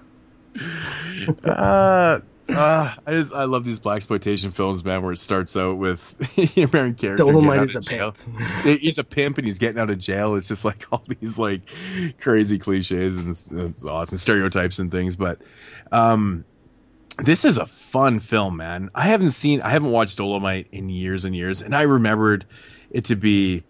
You know, I, I remember liking it, but man, watching it again, man, I really noticed one thing is how much like funk and like baseline present music is in this film and it just drives the film. It's like so effective because it's just so of the times and you know i Oh love it. yeah, yeah, it's so good. Um, this film is obviously super low budget, super amateurish, but Oh, uh, it is it is definitely carried by Rudy Ray Moore as Dolemite, who's just this guy with uh, charisma. Uh, he's just it, it's it's classic black exploitation style, where it is style. It's just it's like a over done style that just is in your face and you can't help but like smile when you hear him say things. oh no every time he delivers a line it's just it's like the blackest of black things man it's just so awesome because he's so proud of his Yeah. character but the thing is rudy ray moore is like just totally playing himself in it you know Yeah, yeah, It- it's, definitely. it's just like- it's like the way he's coming across and the way he talks and the way he rhymes that that's totally him but he's having so much fun with dolemite man. It's just you know some of the dialogue in the film is so cheesy and things that you know the interactions between characters and stuff but the one thing about this movie i love is very very typical you know early 70s black exploitation is the editing in these films is like is so funny. The editing is just hilarious man. There'll be scenes where it's just oh it's just that low budget like everything that you look for in a black exploitation is present in dolemite you yeah. know? editing absolutely. is just oh you just notice it right away it's just funny choppy um the way the story is told like it's a very simple story It that really they kind of doesn't make any sense at all in and, and the world. that, that that's the thing right the story is so simple like but at the same time exactly what you said it doesn't really make a lot of sense like dolemite is sentenced or he's set up by willie green anyways he gets out of jail due to circumstances i don't know like like literally, like the warden of the jail is like, "Hey, I'm gonna let you out so you can stop Willie Green because you know a lot about the streets." I know, and I was like, okay, I'm like rewatch this, going that makes absolutely no sense because there's no way they're just gonna let out some pimp to go stop Willie Green. To go like You know, commit Like how much power does Willie Green have, and how and like how much power does Dolemite have? But yeah, so they literally let him out of the jail, and of course Willie Green has taken over his club, which is called what was it? the Total Experience. And they, I don't think they even really explain in the film why Dolemite owed him fifty thousand dollars. Did they? I, I'm not sure. I, if it I think- got lost in translation. This is not a film where you pay I attention to the details. Well, it's funny because it becomes so prevalent in it because you know he has a meeting with Willie Green towards the end of the film. He's like, you know, fifty thousand. He gives him the fifty thousand dollars that he digs up in his club when he goes there one day and stuff. And he's like, I, you owe me a hundred thousand, you know, due to interest and things. And I'm like, why did he owe you fifty thousand in the first place? You stole his club after you set him up, right? One of the So- things that you will see in this film is like there, there's a scene right at the beginning where he gets out of jail and he got his Dolemite girls with him, and they start giving him clothes because he doesn't want to hop in his car with wearing like prison clothes. yeah. Um, and he puts them on, and he's like, "Yeah, I, you think I wear cotton, bitch?" or something. And he throws throws the draws, but He's then like, I don't wear cotton draws. yeah, th- then he gets in the limo and the chicks take off his clothes. Like so, it's like just literal, just dumb things that happen that Yeah. you're just like ah. That whole scene is edited so funny because he's standing outside the prison and these guards are standing there and as he's changing they're kind of like taking their hats off and scratching their head like what the fuck is this guy doing? Yeah, yeah. i love that scene. It's so funny. Uh I mean, you have uh, tons of you know chicks who are naked and sex scenes and one of my favorite things about black exploitation films is they they spend so much time on wardrobe and just the aesthetics of the film man. Like those costumes that they have are just amazing. Like where the fuck do you find this stuff especially considering how low budget this film is. Yeah, like the costumes are outstanding. Like they look great. They look like real pimps. Like he looks like a real pimp, and all the girls around him and everything. They're all done up to the point. You're just like it. It it just flows so well when you're watching. Like that's believable. And of course, this film, of course, has its you know its various typical stereotypical uh, you know corruption in religion and things like that. Of course like which is another really kind of oddball plot point in it with the priest who has like all these weird connections, but he's like this priest of this church, and uh, or he's a reverend, and but he's like a gun dealer. He's got guns and, and he's got all these weird connections and things like that. The, the story makes absolutely no sense at times, but, but it's and so it, it's almost going to hurt your head to make it to try to make it make sense. So Yeah. really, what you're here for is to just see like exploitation, essentially, it's and because- you're here to watch uh, Rudy May, Rudy Ray Moore just be Dolemite. It's really all about dialogue and just the way the film is presented. I mean, like you get introduced to these characters, like it seems like in the middle of like their arc. You know, it's like, oh, this guy's giving a, a sermon, all of a sudden he's got like a thing of guns, and the cop's just like, okay. he just like walks out of there. Yeah, what? See, like things like that don't make any sense. Of like these even, guys like- kind of trust this guy to like he's running the streets, but he, why do you, you have like fully automatic weapons in your church, man? It, it even kind of ends weird. like it just it just kind of ends, and he says, Yeah. you know, there, there's a line spoken, and then you're like, what?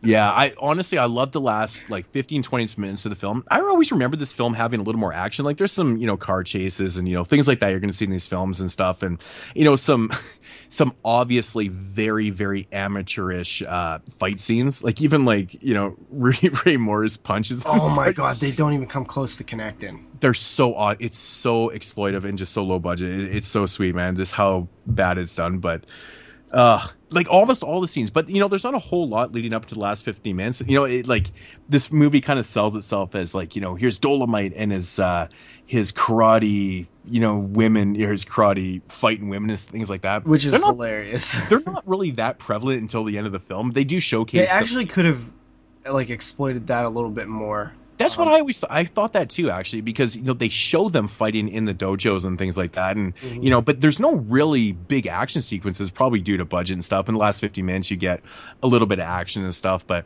the last 15 minutes 15 20 minutes of the film is probably the most entertaining of Dolemite because you not only get the action sequences that you've been waiting for all film but you al- also get Rudy Ray Moore doing stand up basically his whole act is in there, like him doing his rhymes and shit, and that basically Andrew Dice Clay kind of ripped off a little bit, but in my opinion, but uh, yeah, that that shit is entertaining as fuck, man. But talk about, you know, did you watch this thing in the uh, the other version, like the other, because you can watch it in the, it's called the alternate full frame boom bike boom mic version. So if you watch this in full frame, you can catch all the boom mics falling into the screen. Uh, yeah. So, um, so good. I so did not watch it in the boom mic version uh, fully, but I did scan through it, and you actually see the boom mic in the regular version as well. oh, I totally missed it. I didn't even see one of the record. yeah, there's I caught the boom mic a at least at least two times. Really? Jesus, I didn't even notice. It's crazy. Yeah, one of them is like at the end, like a pivot, like like one of the, like in the hospital. it's like over on the side. It's hilarious because it's very vi- visual, vis- visible. Um, but yeah, so um, I did. Did you happen to check out any of the special features on here, Moods? I actually didn't have time. I watched this earlier today, and I just I I was out of time. Okay, well, you should have because uh, that is actually one of the best things about this release and really makes it uh, worthwhile for picking up. Uh, so one of the things is that the commentary is really good. It is Yeah. very good. Uh, it is done by uh, Mark Jason Murray, who actually did the biography on uh, Ray uh, Rudy Ray Moore, and he does the commentary. Uh, he's you know a historian essentially, and he starts out with just talking about the movie, and then he'll actually play audio clips from interviews that he had done with people. Uh, like the producers and and the, the cinematographers, and then he'll read quotes from people that he's done interviews with, and he'll even talk about his personal experiences with uh, Rudy Ray Moore because he originally was a uh, he ran a website or something like that, or, or he was working for a small magazine company. Reached out to uh, Rudy Ray Moore, got an interview, and then over the years they actually became friends. Uh, he actually hired him to uh, Rudy Ray Moore hired him to run Rudy Ray Moore's website. Uh, I mean, it's a great commentary that really talks about the f- that there's a lot of behind the scenes stuff. Like this film was done so cheap. You learn a lot about uh, Rudy Ray Moore and the fact that he he got his start making comedy albums. He Yep. he actually was in a he grew up on a farm and he didn't want to be like in that era, so he moved. And then he got started making these comedy albums, and they got big and huge. He, one of the only people to have like two top charting comedy albums out at the same time. Yeah. Um, He went and took the money that he made from those and made this movie because his the Dolemite character existed in his comedy albums. He made this movie. Um, it was way harder than he was expecting.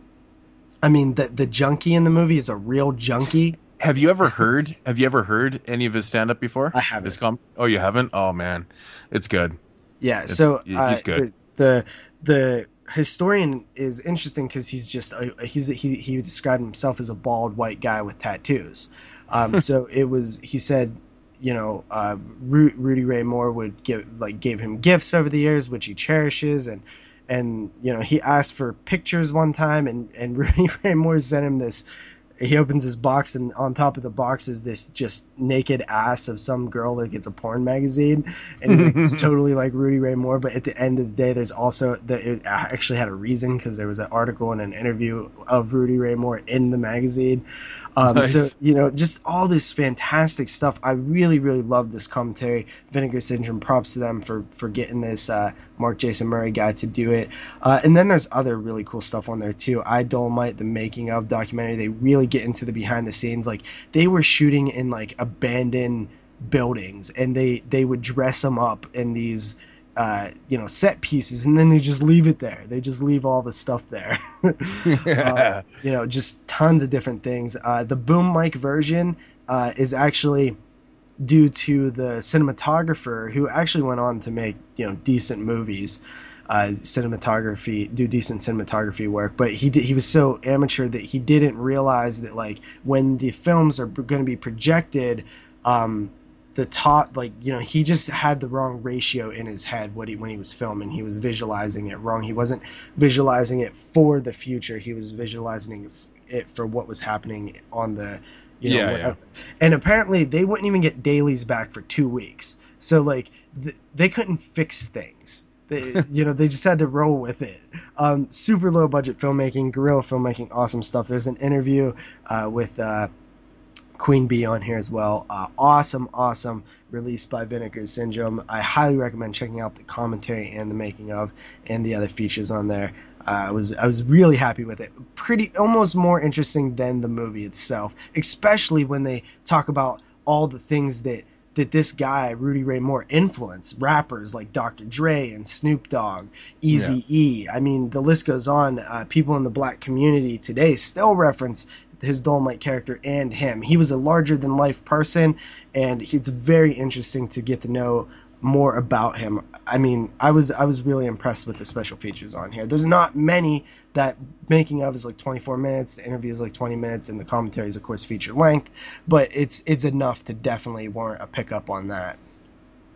If you're into black exploitation, especially Zach. yeah, it, it's de- a place for Zach. yeah, it's definitely it's definitely a must own. You know, Dolemite. I, I I had a lot of fun with watching Dolemite again, man. I, I just some of the sayings, man. Like it even says the back, like rat soup eating motherfucker.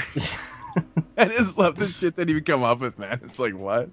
Yeah. Oh shit, Th- man. this is a perfect Lots of example of, memorable a quotes. commentary that is not dry. Uh, it's but done by a well-spoken, charismatic person uh, who's feeding you information and entertaining you at the same time. Great commentary. What do you rate this film, Moods? Um, man, honestly, I really enjoy this film. I'm a I'm a really really big fan of black exploitation films. Like, I mean, I at the end of the day, you know, these films are super low budget. They're actually made pretty shitty. Uh, the acting in in the film, for the most part, is pretty atrocious. Like, there's some there's some points, man. I you know. Some of the interactions, you're just like, oh my god, like this is just horrible, man. Like it's just both people are just terrible. Um, it always makes me laugh, laugh in these films too. How they always have like the the token white chick in, in the film or the white yeah, guy yeah, yeah. in every scene it's kind of funny i don't know it was probably done purposely i don't know but it always makes me laugh but um yeah man i, I highly recommend dolemite man it's not like the greatest film ever made or anything but i'm gonna give it a six and a half out of ten Yeah, I'm actually going to come in at a seven on this one, uh, which does surprise. That's the rating I wrote down. Now that you said 6.5, I feel like I need to give a lower rating because that makes me feel like mine's too high. But you know, um, it's it's a bad movie in terms of technical aspects, but I feel like it's highly entertaining. So this is the case where um, it, it the entertainment value does bring it up, um, but also maybe the backstory kind of swayed me a little bit too. Uh, but anyway, it I mean it's fun. It's a fun movie. You're gonna have The fun is- with it if you like black exploitation movies. You'll definitely have fun with it. This character is so cool. yeah i can i can watch these films all the time though i, I never get sick of them they just they crack me up man yeah, one thing about black exploitation that's so prevalent in, like a lot of the films is how off the gunshots always are. Oh, you ever yeah. notice the gunshots are always off in it, man? It just it Uh. never matches up properly. Like the sound is either too great for what they're using, or there's there's no fire coming out the end of it, or it's just like the movements are off. it's it's all prevalent here, man. This is just a classic case of a perfect black exploitation film. It has it all. all right. Boom mics and all. That was sort of uh, your your co-featured review. Yeah, yeah, good stuff.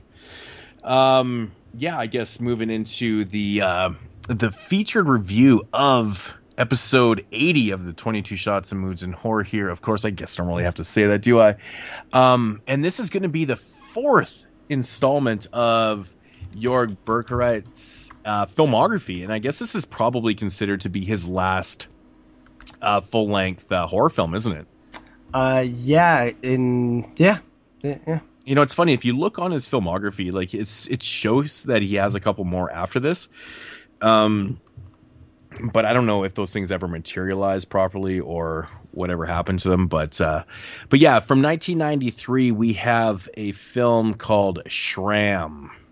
Yeah, also goes under the title Schramm into the Mind of a Serial Killer. That's right. Do you want to give the plot synopsis on that? Uh, I don't know if I want to read that one here. Okay, I'll read the top one. That's way better. Alrighty, so getting into the uh, synopsis of Schramm into the mind of a serial killer from 1993. As serial killer Lothar Schramm lies dying in his own blood, horrific memories of his miserable life of paranoia, self-harm and rejection flash before his eyes. A traffic look a tragic look into the mind of a borderline personality disorder psychopath. And that's exactly how the film starts. Yeah, you know what, man? I always wondered what Schramm meant. Apparently, I thought it was something German. Apparently, it's just the guy's last name. It literally is the guy's Uh, did you happen to play the intro by Jörg Buttgereit? I did. Yeah, I always love those intros, man. More companies need to do that. I Cult Epics does it. Um, I love it, love it, love it when they they do that. I, I just love when he like the way he ends it, and he's like, uh, "What does he say again?" He says something on the lines of, "You're probably not going to enjoy this" or something. Yeah, yeah. I just I like that when the director's so blunt and honest about their work. Yeah. It's like this might be a little extreme for you, just letting you know. Yeah. So the idea behind this film is uh, Jörg Buttgereit always, anytime he talks, he does seem a little like full of himself almost. Um, he's definitely a little arrogant, and uh, I, I think sometimes his vision is lost, or he thinks his vision is greater than it actually is, or how it's actually perceived. Um, but I am a fan of him. Uh, that's just my interpretation of of him when he talks. I, I think I think he could probably toot his own whistle a little a little more with uh, you know talking about this film or presenting this film. You know, after I watched, it, I kind of thought about it after, and I was like, yeah, this this is a pretty good film. Honestly, I really enjoyed this movie. I thought this was this was fantastic, right from the opening start. I, I wasn't really sure exactly what I was going to get myself into with this one. Reading the synopsis, you know, basically the film starts out with your main character, um, Schramm. We'll just call him Schramm. Um, and he's laying in, yeah, he's laying in a pool of his own blood in basically on the floor in a pile of paint, also.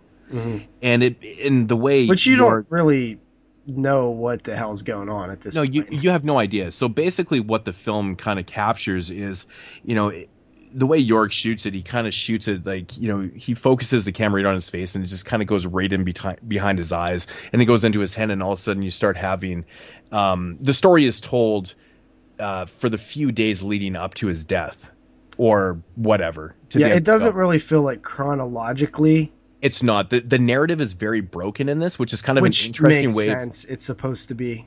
Yeah. So basically, what it does, it, it kind of goes right into his head, and then it showcases memories of not only of, of him being a child, but you know things that have happened in the days leading up to this accident, whatever's happened to him in the beginning of the film, and it also. Um, yeah, so the narrative's told like that, and it also breaks into like the present day also. So if you're not really paying attention, you might kind of miss that, or you might kind of get confused. But the narrative is a very broken structure of memories and present uh, you know reality Yeah. so it's a very interesting way of telling a story because it goes backwards but it is present at the same time not too many filmmakers attempt this you know it's very artsy in itself which if you're familiar with Jörg's work from Nekromantik and Todesking you know exactly kind of what you're getting yourself into And i think i think this really works for sure you do know exactly what you're getting into because it's, it's definitely more of the same. And what I was saying at the beginning when he does his intro, um, he does say that he wanted to make this movie because so many movies show you serial killers, but not really from their mindset. And, and that was kind of his idea. He wanted to show you the inside of the mind of a Yeah. serial killer. yeah he he wanted to cut out everything else he didn't want to make a film about a serial killer killing people and having a police investigation and uh He actually You know, takes a little stab at Giallo's there. yeah, well, it's kind of funny. He's like, well, you know, basically we couldn't afford a police car anyway, so that whole idea was thrown out the window. and so we just kind of focused on visions in his head and we told the story that way. And I was like, you know what? It's probably a, sometimes it works better if you have no budget. You know, I think this, you know, this is an to me, it's almost a more interesting take on it because it's unique. Yeah, you know, I am a little surprised that you said right away that you thought this was a good movie and that you liked it because um, I do as well, but I wasn't expecting you to because, you know, it is. I wasn't more of the expecting to like this either. It was weird. I going into this film, I was like, I was very, very cautious, and I was like, hey, I'm gonna keep my opinion. I'm just gonna watch this thing, and I was honestly right from the opening credits into where I, you know, until you, basically you see kind of almost the camera, like you can kind of envision it how Jörg did it. It's it's interesting how he has these visions, which I was really getting into, and just the way he presents it, you know, he's laying there and all of a sudden it's like into these dreams and I was getting it right away. It was there was no beating around the bush. I was understanding what he was doing right away. And I was Yeah. like, this is really interesting. It's working for me already. But the thing that that really caught my attention with this film is how Jörg's films always start out the same. He always has this really unique score with his very simple credits rolling, but it's so fucking effective. It's like this reality that he's never been able to escape, and he he he manages to set all his films in like this weird reality, and it works. Yeah, I, so I definitely awesome. agree with that. And honestly, like I did defend um, his three previous films a little bit more than you guys. I know you guys weren't like low on him or, or super low on him, but I seem to like them most out of all three of us. Of course, I'm talking about Jeremy when he was on the show. Uh, but I think watching Schramm this time not only got me into the mind of a serial killer, but also got me into the mind of Jörg Buttgereit, who I really think I finally get um, he he has a vision and he really displays it in not dialogue and, and not um, storytelling, but just in visual stimulation. Yeah. And that's what Yeah. I like about his films. And I think that I, even watching Schramm now, I, I feel like I can go back and watch Nekromantik 1 and 2 and Der Todesking and even like him more because I, I kind of get him a little bit more. Do you think it's do you think it's in fact that you know reviewing his films in chronological order, do you see like a growth in his filmmaking? Yeah. Or we're just do. starting to understand it? Because I I honestly think think, this film because I think it is, man. I think it's a little elevated, and I think what he captured in this was, you know, the like I said, the narrative's all broken, things are all different and stuff, but it, it makes perfect sense to me. I, there, for a second, I was never lost in this. I understand exactly what he was doing. He's doing exactly what he did in all the other films, but I think he did it a little more effective here. He's showcasing tons and tons of symbolism and there's a lot of metaphors and there's all these things that are going on that he always has in his films Mhm. but this one is like maybe it's a little more it's not as subtle at times. I don't know. Maybe it's just it is I think what you, it I think we, we maybe you probably picked up on it better than some people actually would. I think It- I think and it probably helps that we've watched him direct three films before this, so we kind of know him a little bit by now, and I Mhm. think we we're we know what to look for with him because there was a lot of metaphors and symbolism in Todesking as well, yeah yeah. And I you know I I mean, that- love, that- that he film does was he has a certain technique, a certain thing that he does a lot, and it's. I know you don't like slow mo, but I think Jörg does it pretty good. Like he does this slow mo with, um, uh, you know, m- music really well, and he does it. I think in all of his films. Yeah, certain this one- are done in slow mo. i think he does it the best in this film I, I thought it was effective the way he was doing it because I think it was the music, but I think it was the visuals with the music. I think he captured it perfectly, and I think that's how slow mo works. The best is if you can put the right music with the right visual. Yeah, Right, and the right amount, of, the right style of slow mo, because it's almost like a dragging slow mo. Yeah, like you know, sometimes like you can just have slow mo scenes. You're just like, oh, what the fuck? Does this have to be in slow mo? It doesn't really make a lot of sense. I think what he was doing here was working. It was I just got it. You know, I was like, that actually does make sense, and it was never bothering me. In certain films, I'm just like, oh my god, really? Like you're dragging that out. This one, I felt like the pacing in this film was perfect, along with the you know the slow mo sixty-five shots. minutes long, dude. 65 minutes long yeah and it was you know honestly it it rips by quite fast and even with the kind of like the slower moments it's very typical Jörg films it doesn't have a lot of dialogue it's more visual and things but it never affected the pacing at all No. it's the visuals were so captivating and so fucking graphic Yeah, because there's like that scene in Nekromantik where they sit there and eat an egg for like 20 minutes. You know what I mean? yeah see, and that slower that scene drags a little bit. see i think this is where he's grown as a filmmaker because he you know he kind of does the same thing in this one not as much but like it just it seems to work better he just he maybe it's the way he edited it maybe i don't know i'm not So- 100% sure but it works Uh, is that? I'm pretty sure it's you that eye stuff freaks you out, or am I thinking of somebody else? Just- oh my god so i was having a little bit of a mental breakdown today watching this film and i knew i was going to get myself into a little bit of eye action in this film there's a scene where basically How did you know? there's well because on the back of the the Schramm case there's a there's a, a picture of a dude with something in his Uh, I didn't look at the shrimp back of the. So Yes. I knew I was getting. I didn't know exactly what was going to happen, but my God, I was having some major, major issues with that scene. I gagged three times, and I was having. I could. I was having a problem watching. I kept putting my hand up to my eye, and I don't do that often. I was like, was oh like, my God, it was it's so pretty brutal. effective. I kept. It, it was making me jerky. Yeah, for sure. the effect was just nasty in this man. Really really nasty.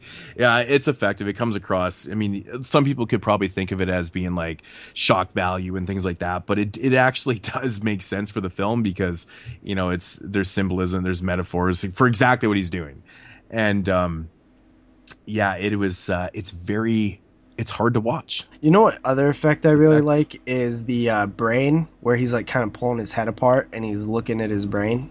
yeah i know That's creepy. yeah totally good stuff good stuff Yeah. Uh, so, um, lot of uh, uncut penis in this movie.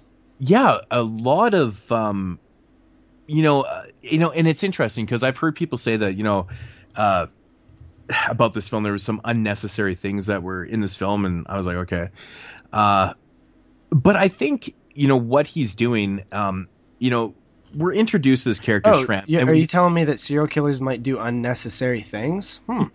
I know, right? So this character, you know exactly, you know what's going on in this film. I mean, Jörg he he captures like the beauty and you know the lust of what's going on and the pain and just his elegant vision of the film. And you know you understand right away that this character has se- severe mental issues. Like he's dealing with, you know, later on in the film, you actually get a little bit of insight when he's date or when he's out to lunch with um, actually the girl from Nekromantik too, who lives across from him, who's like a total slut or whatever.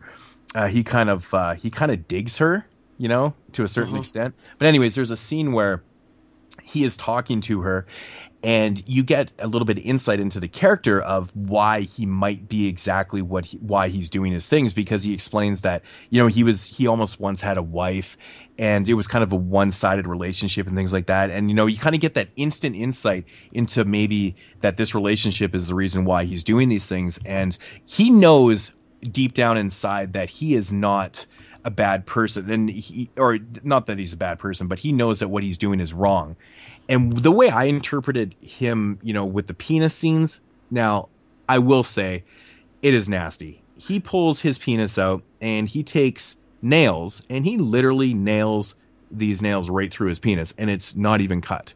Like it's fucked up, man. And I think the way the reason why he's doing that in the film is because he's punishing himself for what he's been doing to other people.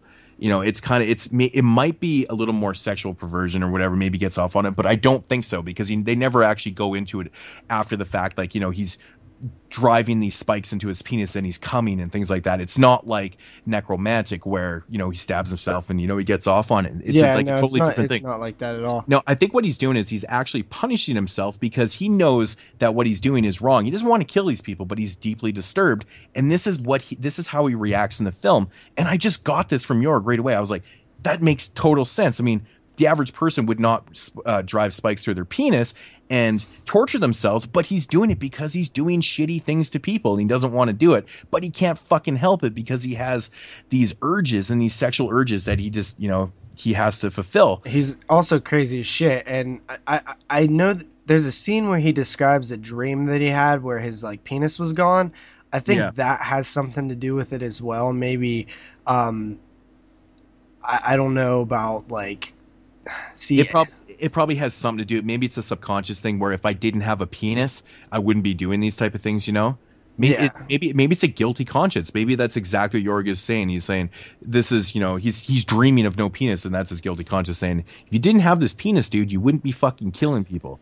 You know getting yourself into these troubles. So yeah and there's there's a lot of imagery in this film that really does showcase the mental stability of uh, Schramm's character. I mean Jesus Christ, man, there's a scene in here where it turns almost like Frank Henenlotter a little bit with this fucking bionic, uh, you know, uh, I don't know what you want to call it, vagina, I guess, with teeth that he's envisioning. I guess it's the same thing. It's it's more symbolism in the fact that you probably shouldn't be sticking your dick into somewhere where it shouldn't, be- where it doesn't belong, kind of thing, you Yeah. know.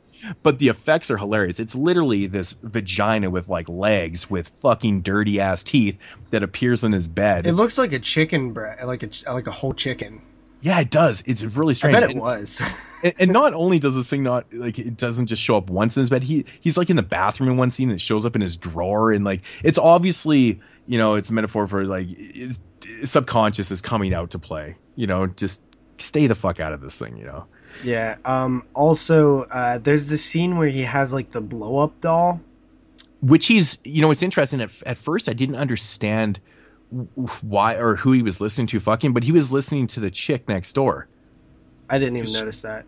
because Good she was be- because she's a whore, right? And and he kind of loathed her, but he liked her at the same time because he he That's He usually how the serial killers are, right? yeah like he respected that she fucked him, but he, he didn't like it that it wasn't him, so he would punish his blow up doll. And I I thought that was a very interesting scene where, you know, as she's fucking in the room and you hear the sounds, and then all of a sudden he he, he gets off this blow up doll, and it's just like a half blow up doll. And he literally penetrates it. Like if you look closely, he puts his cock right into it, like Oh, in yeah. the film. There's Like, uh, this is this is method acting here. Yeah, totally. And but I thought it was very intriguing that not only did Jörg show that scene, I mean that's that's totally makes sense, but after the fact he shows Schramm cleaning the vagina That's out. what I thought was interesting too, and I was to like, go that one step further in the film and show that you're just like damn dude i was like i was more disturbed by him cleaning out his so was I. I was too. out of the It was thing. like, uh, I was like, what the fuck is that? That I thought that was really kind of interesting filmmaking. I was like, damn, it, it got me thinking. I was like, whew, yeah, pretty weird. weird, weirdo movie, man. This is this is this is one of those uh, definite Jörg Buttgereit films, but uh, you have such an interesting little four filmography from this guy. Mm-hmm.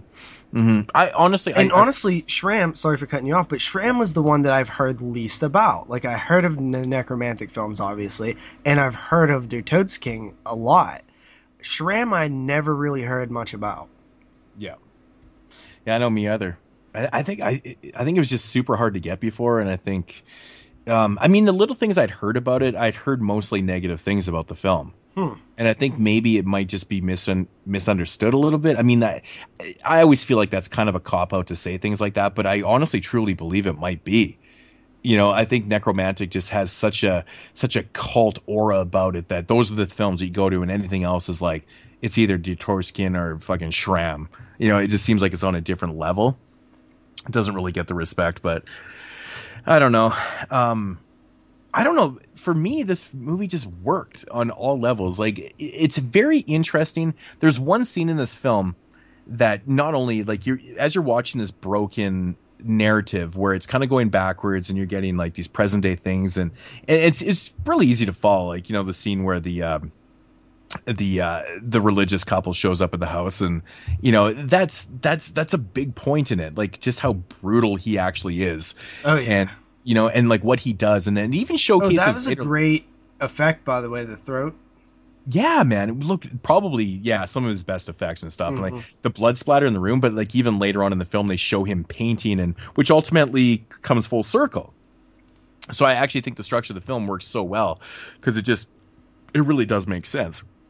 And especially the last scene as he's work as he's laying on the on the floor, and then you get to see his visions and things that are happening and stuff. But there is one scene in this film I thought was very interesting, and I wanted to ask you what exactly you thought it might mean because there's a scene like in the middle of the narrative, it all of a sudden cuts to outside of his apartment and it goes into black and white and it shows I'm assuming like a homeless person who commits suicide, and it, he just shoots himself in the head and then the way Jörg shoots it, it's it's great though. And he kind of he kind of like crouches down and he kind of gets right in there, and you see the blood flowing down the sidewalk, and it turns to black and white.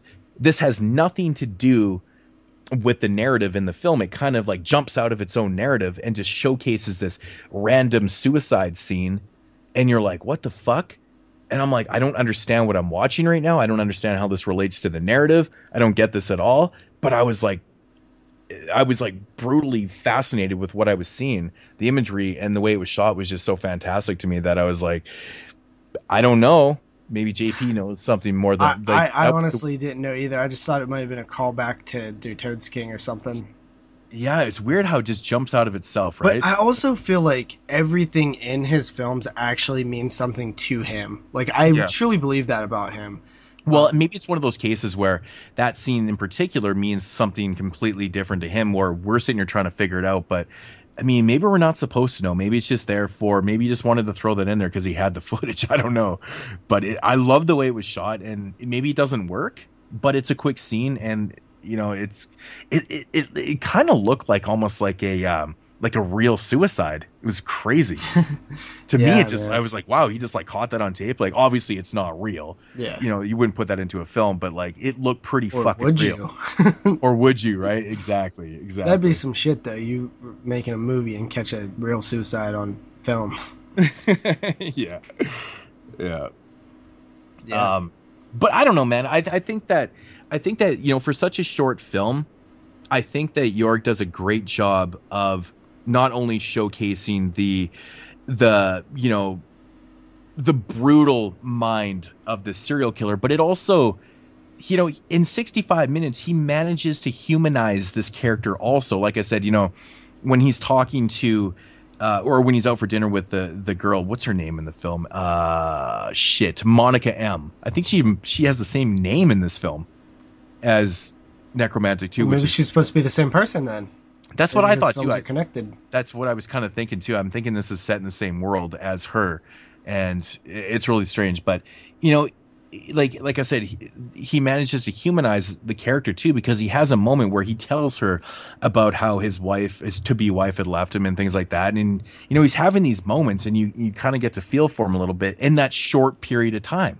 It's effective. It's it's simple, but it's effective. At least he showed that you know you know it's it's kind of sympathetic but at the same time it's like well you can't really side with this guy or be sympathetic to his character because he simply likes to you know kill women and take pictures of them in sexual sexually explicit positions and things Yeah. like that. It's like you know but i don't know man I, I got a lot of um similar feelings to this what, that I did when I watched uh, Angst, yeah uh, which was also released by Cult Epics.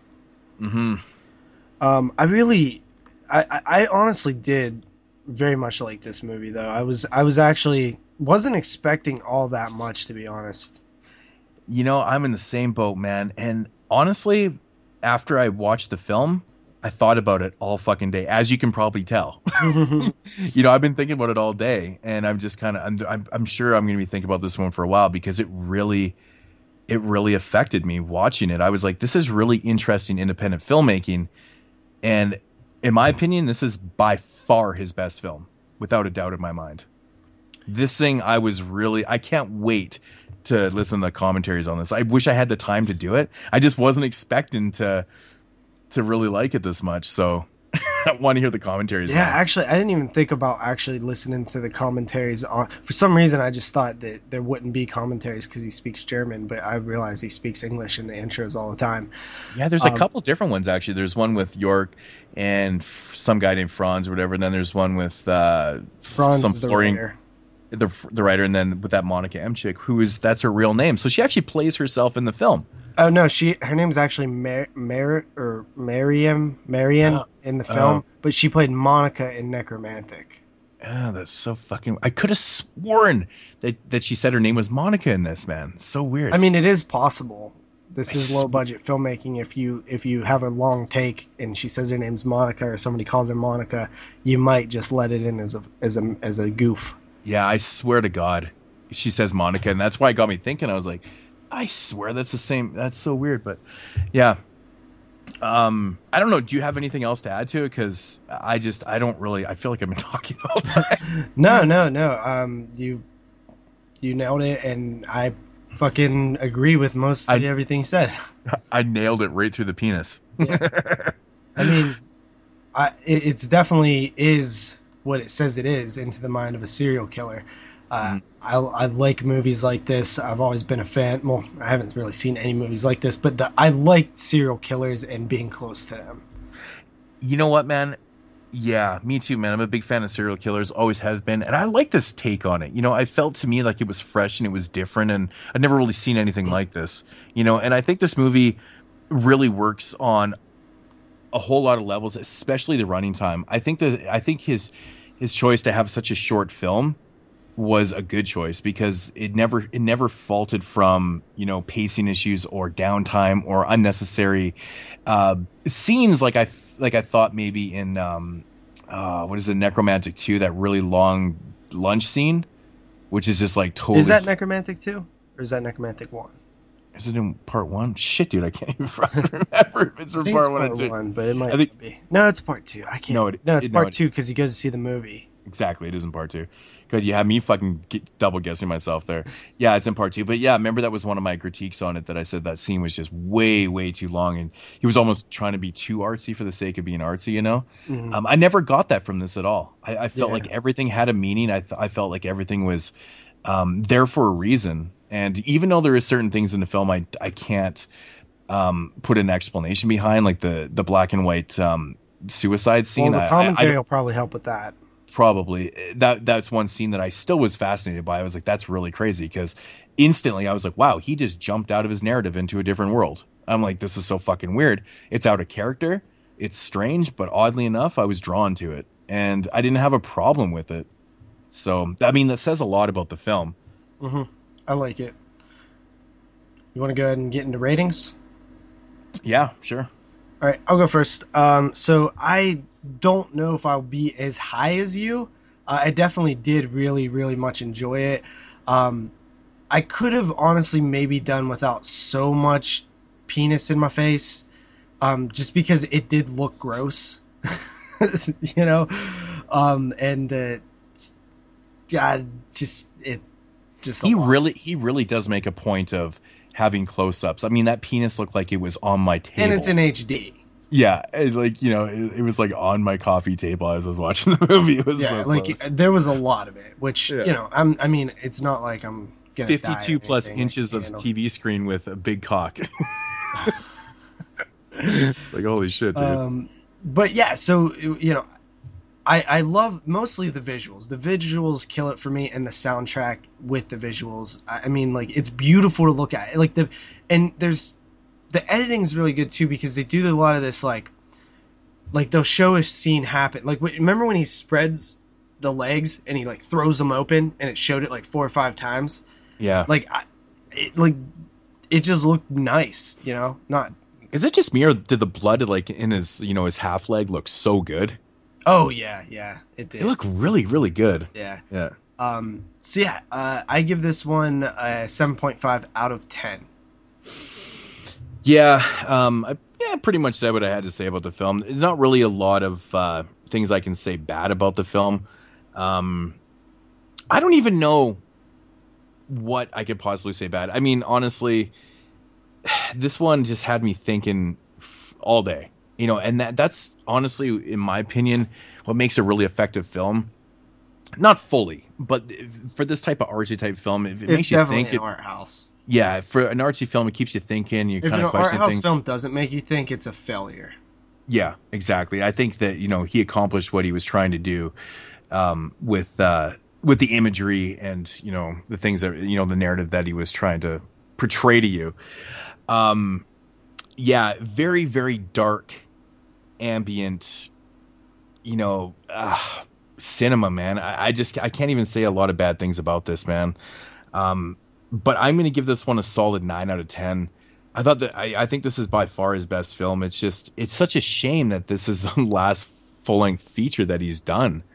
You know, I guess we'll see some New York with um some New York, some New York uh with German German exits. Yes, we'll we'll check out that. But um Yeah, yeah, man. I, me personally, I do like Nekromantik one and two better than this movie. I do think that this one is his best made.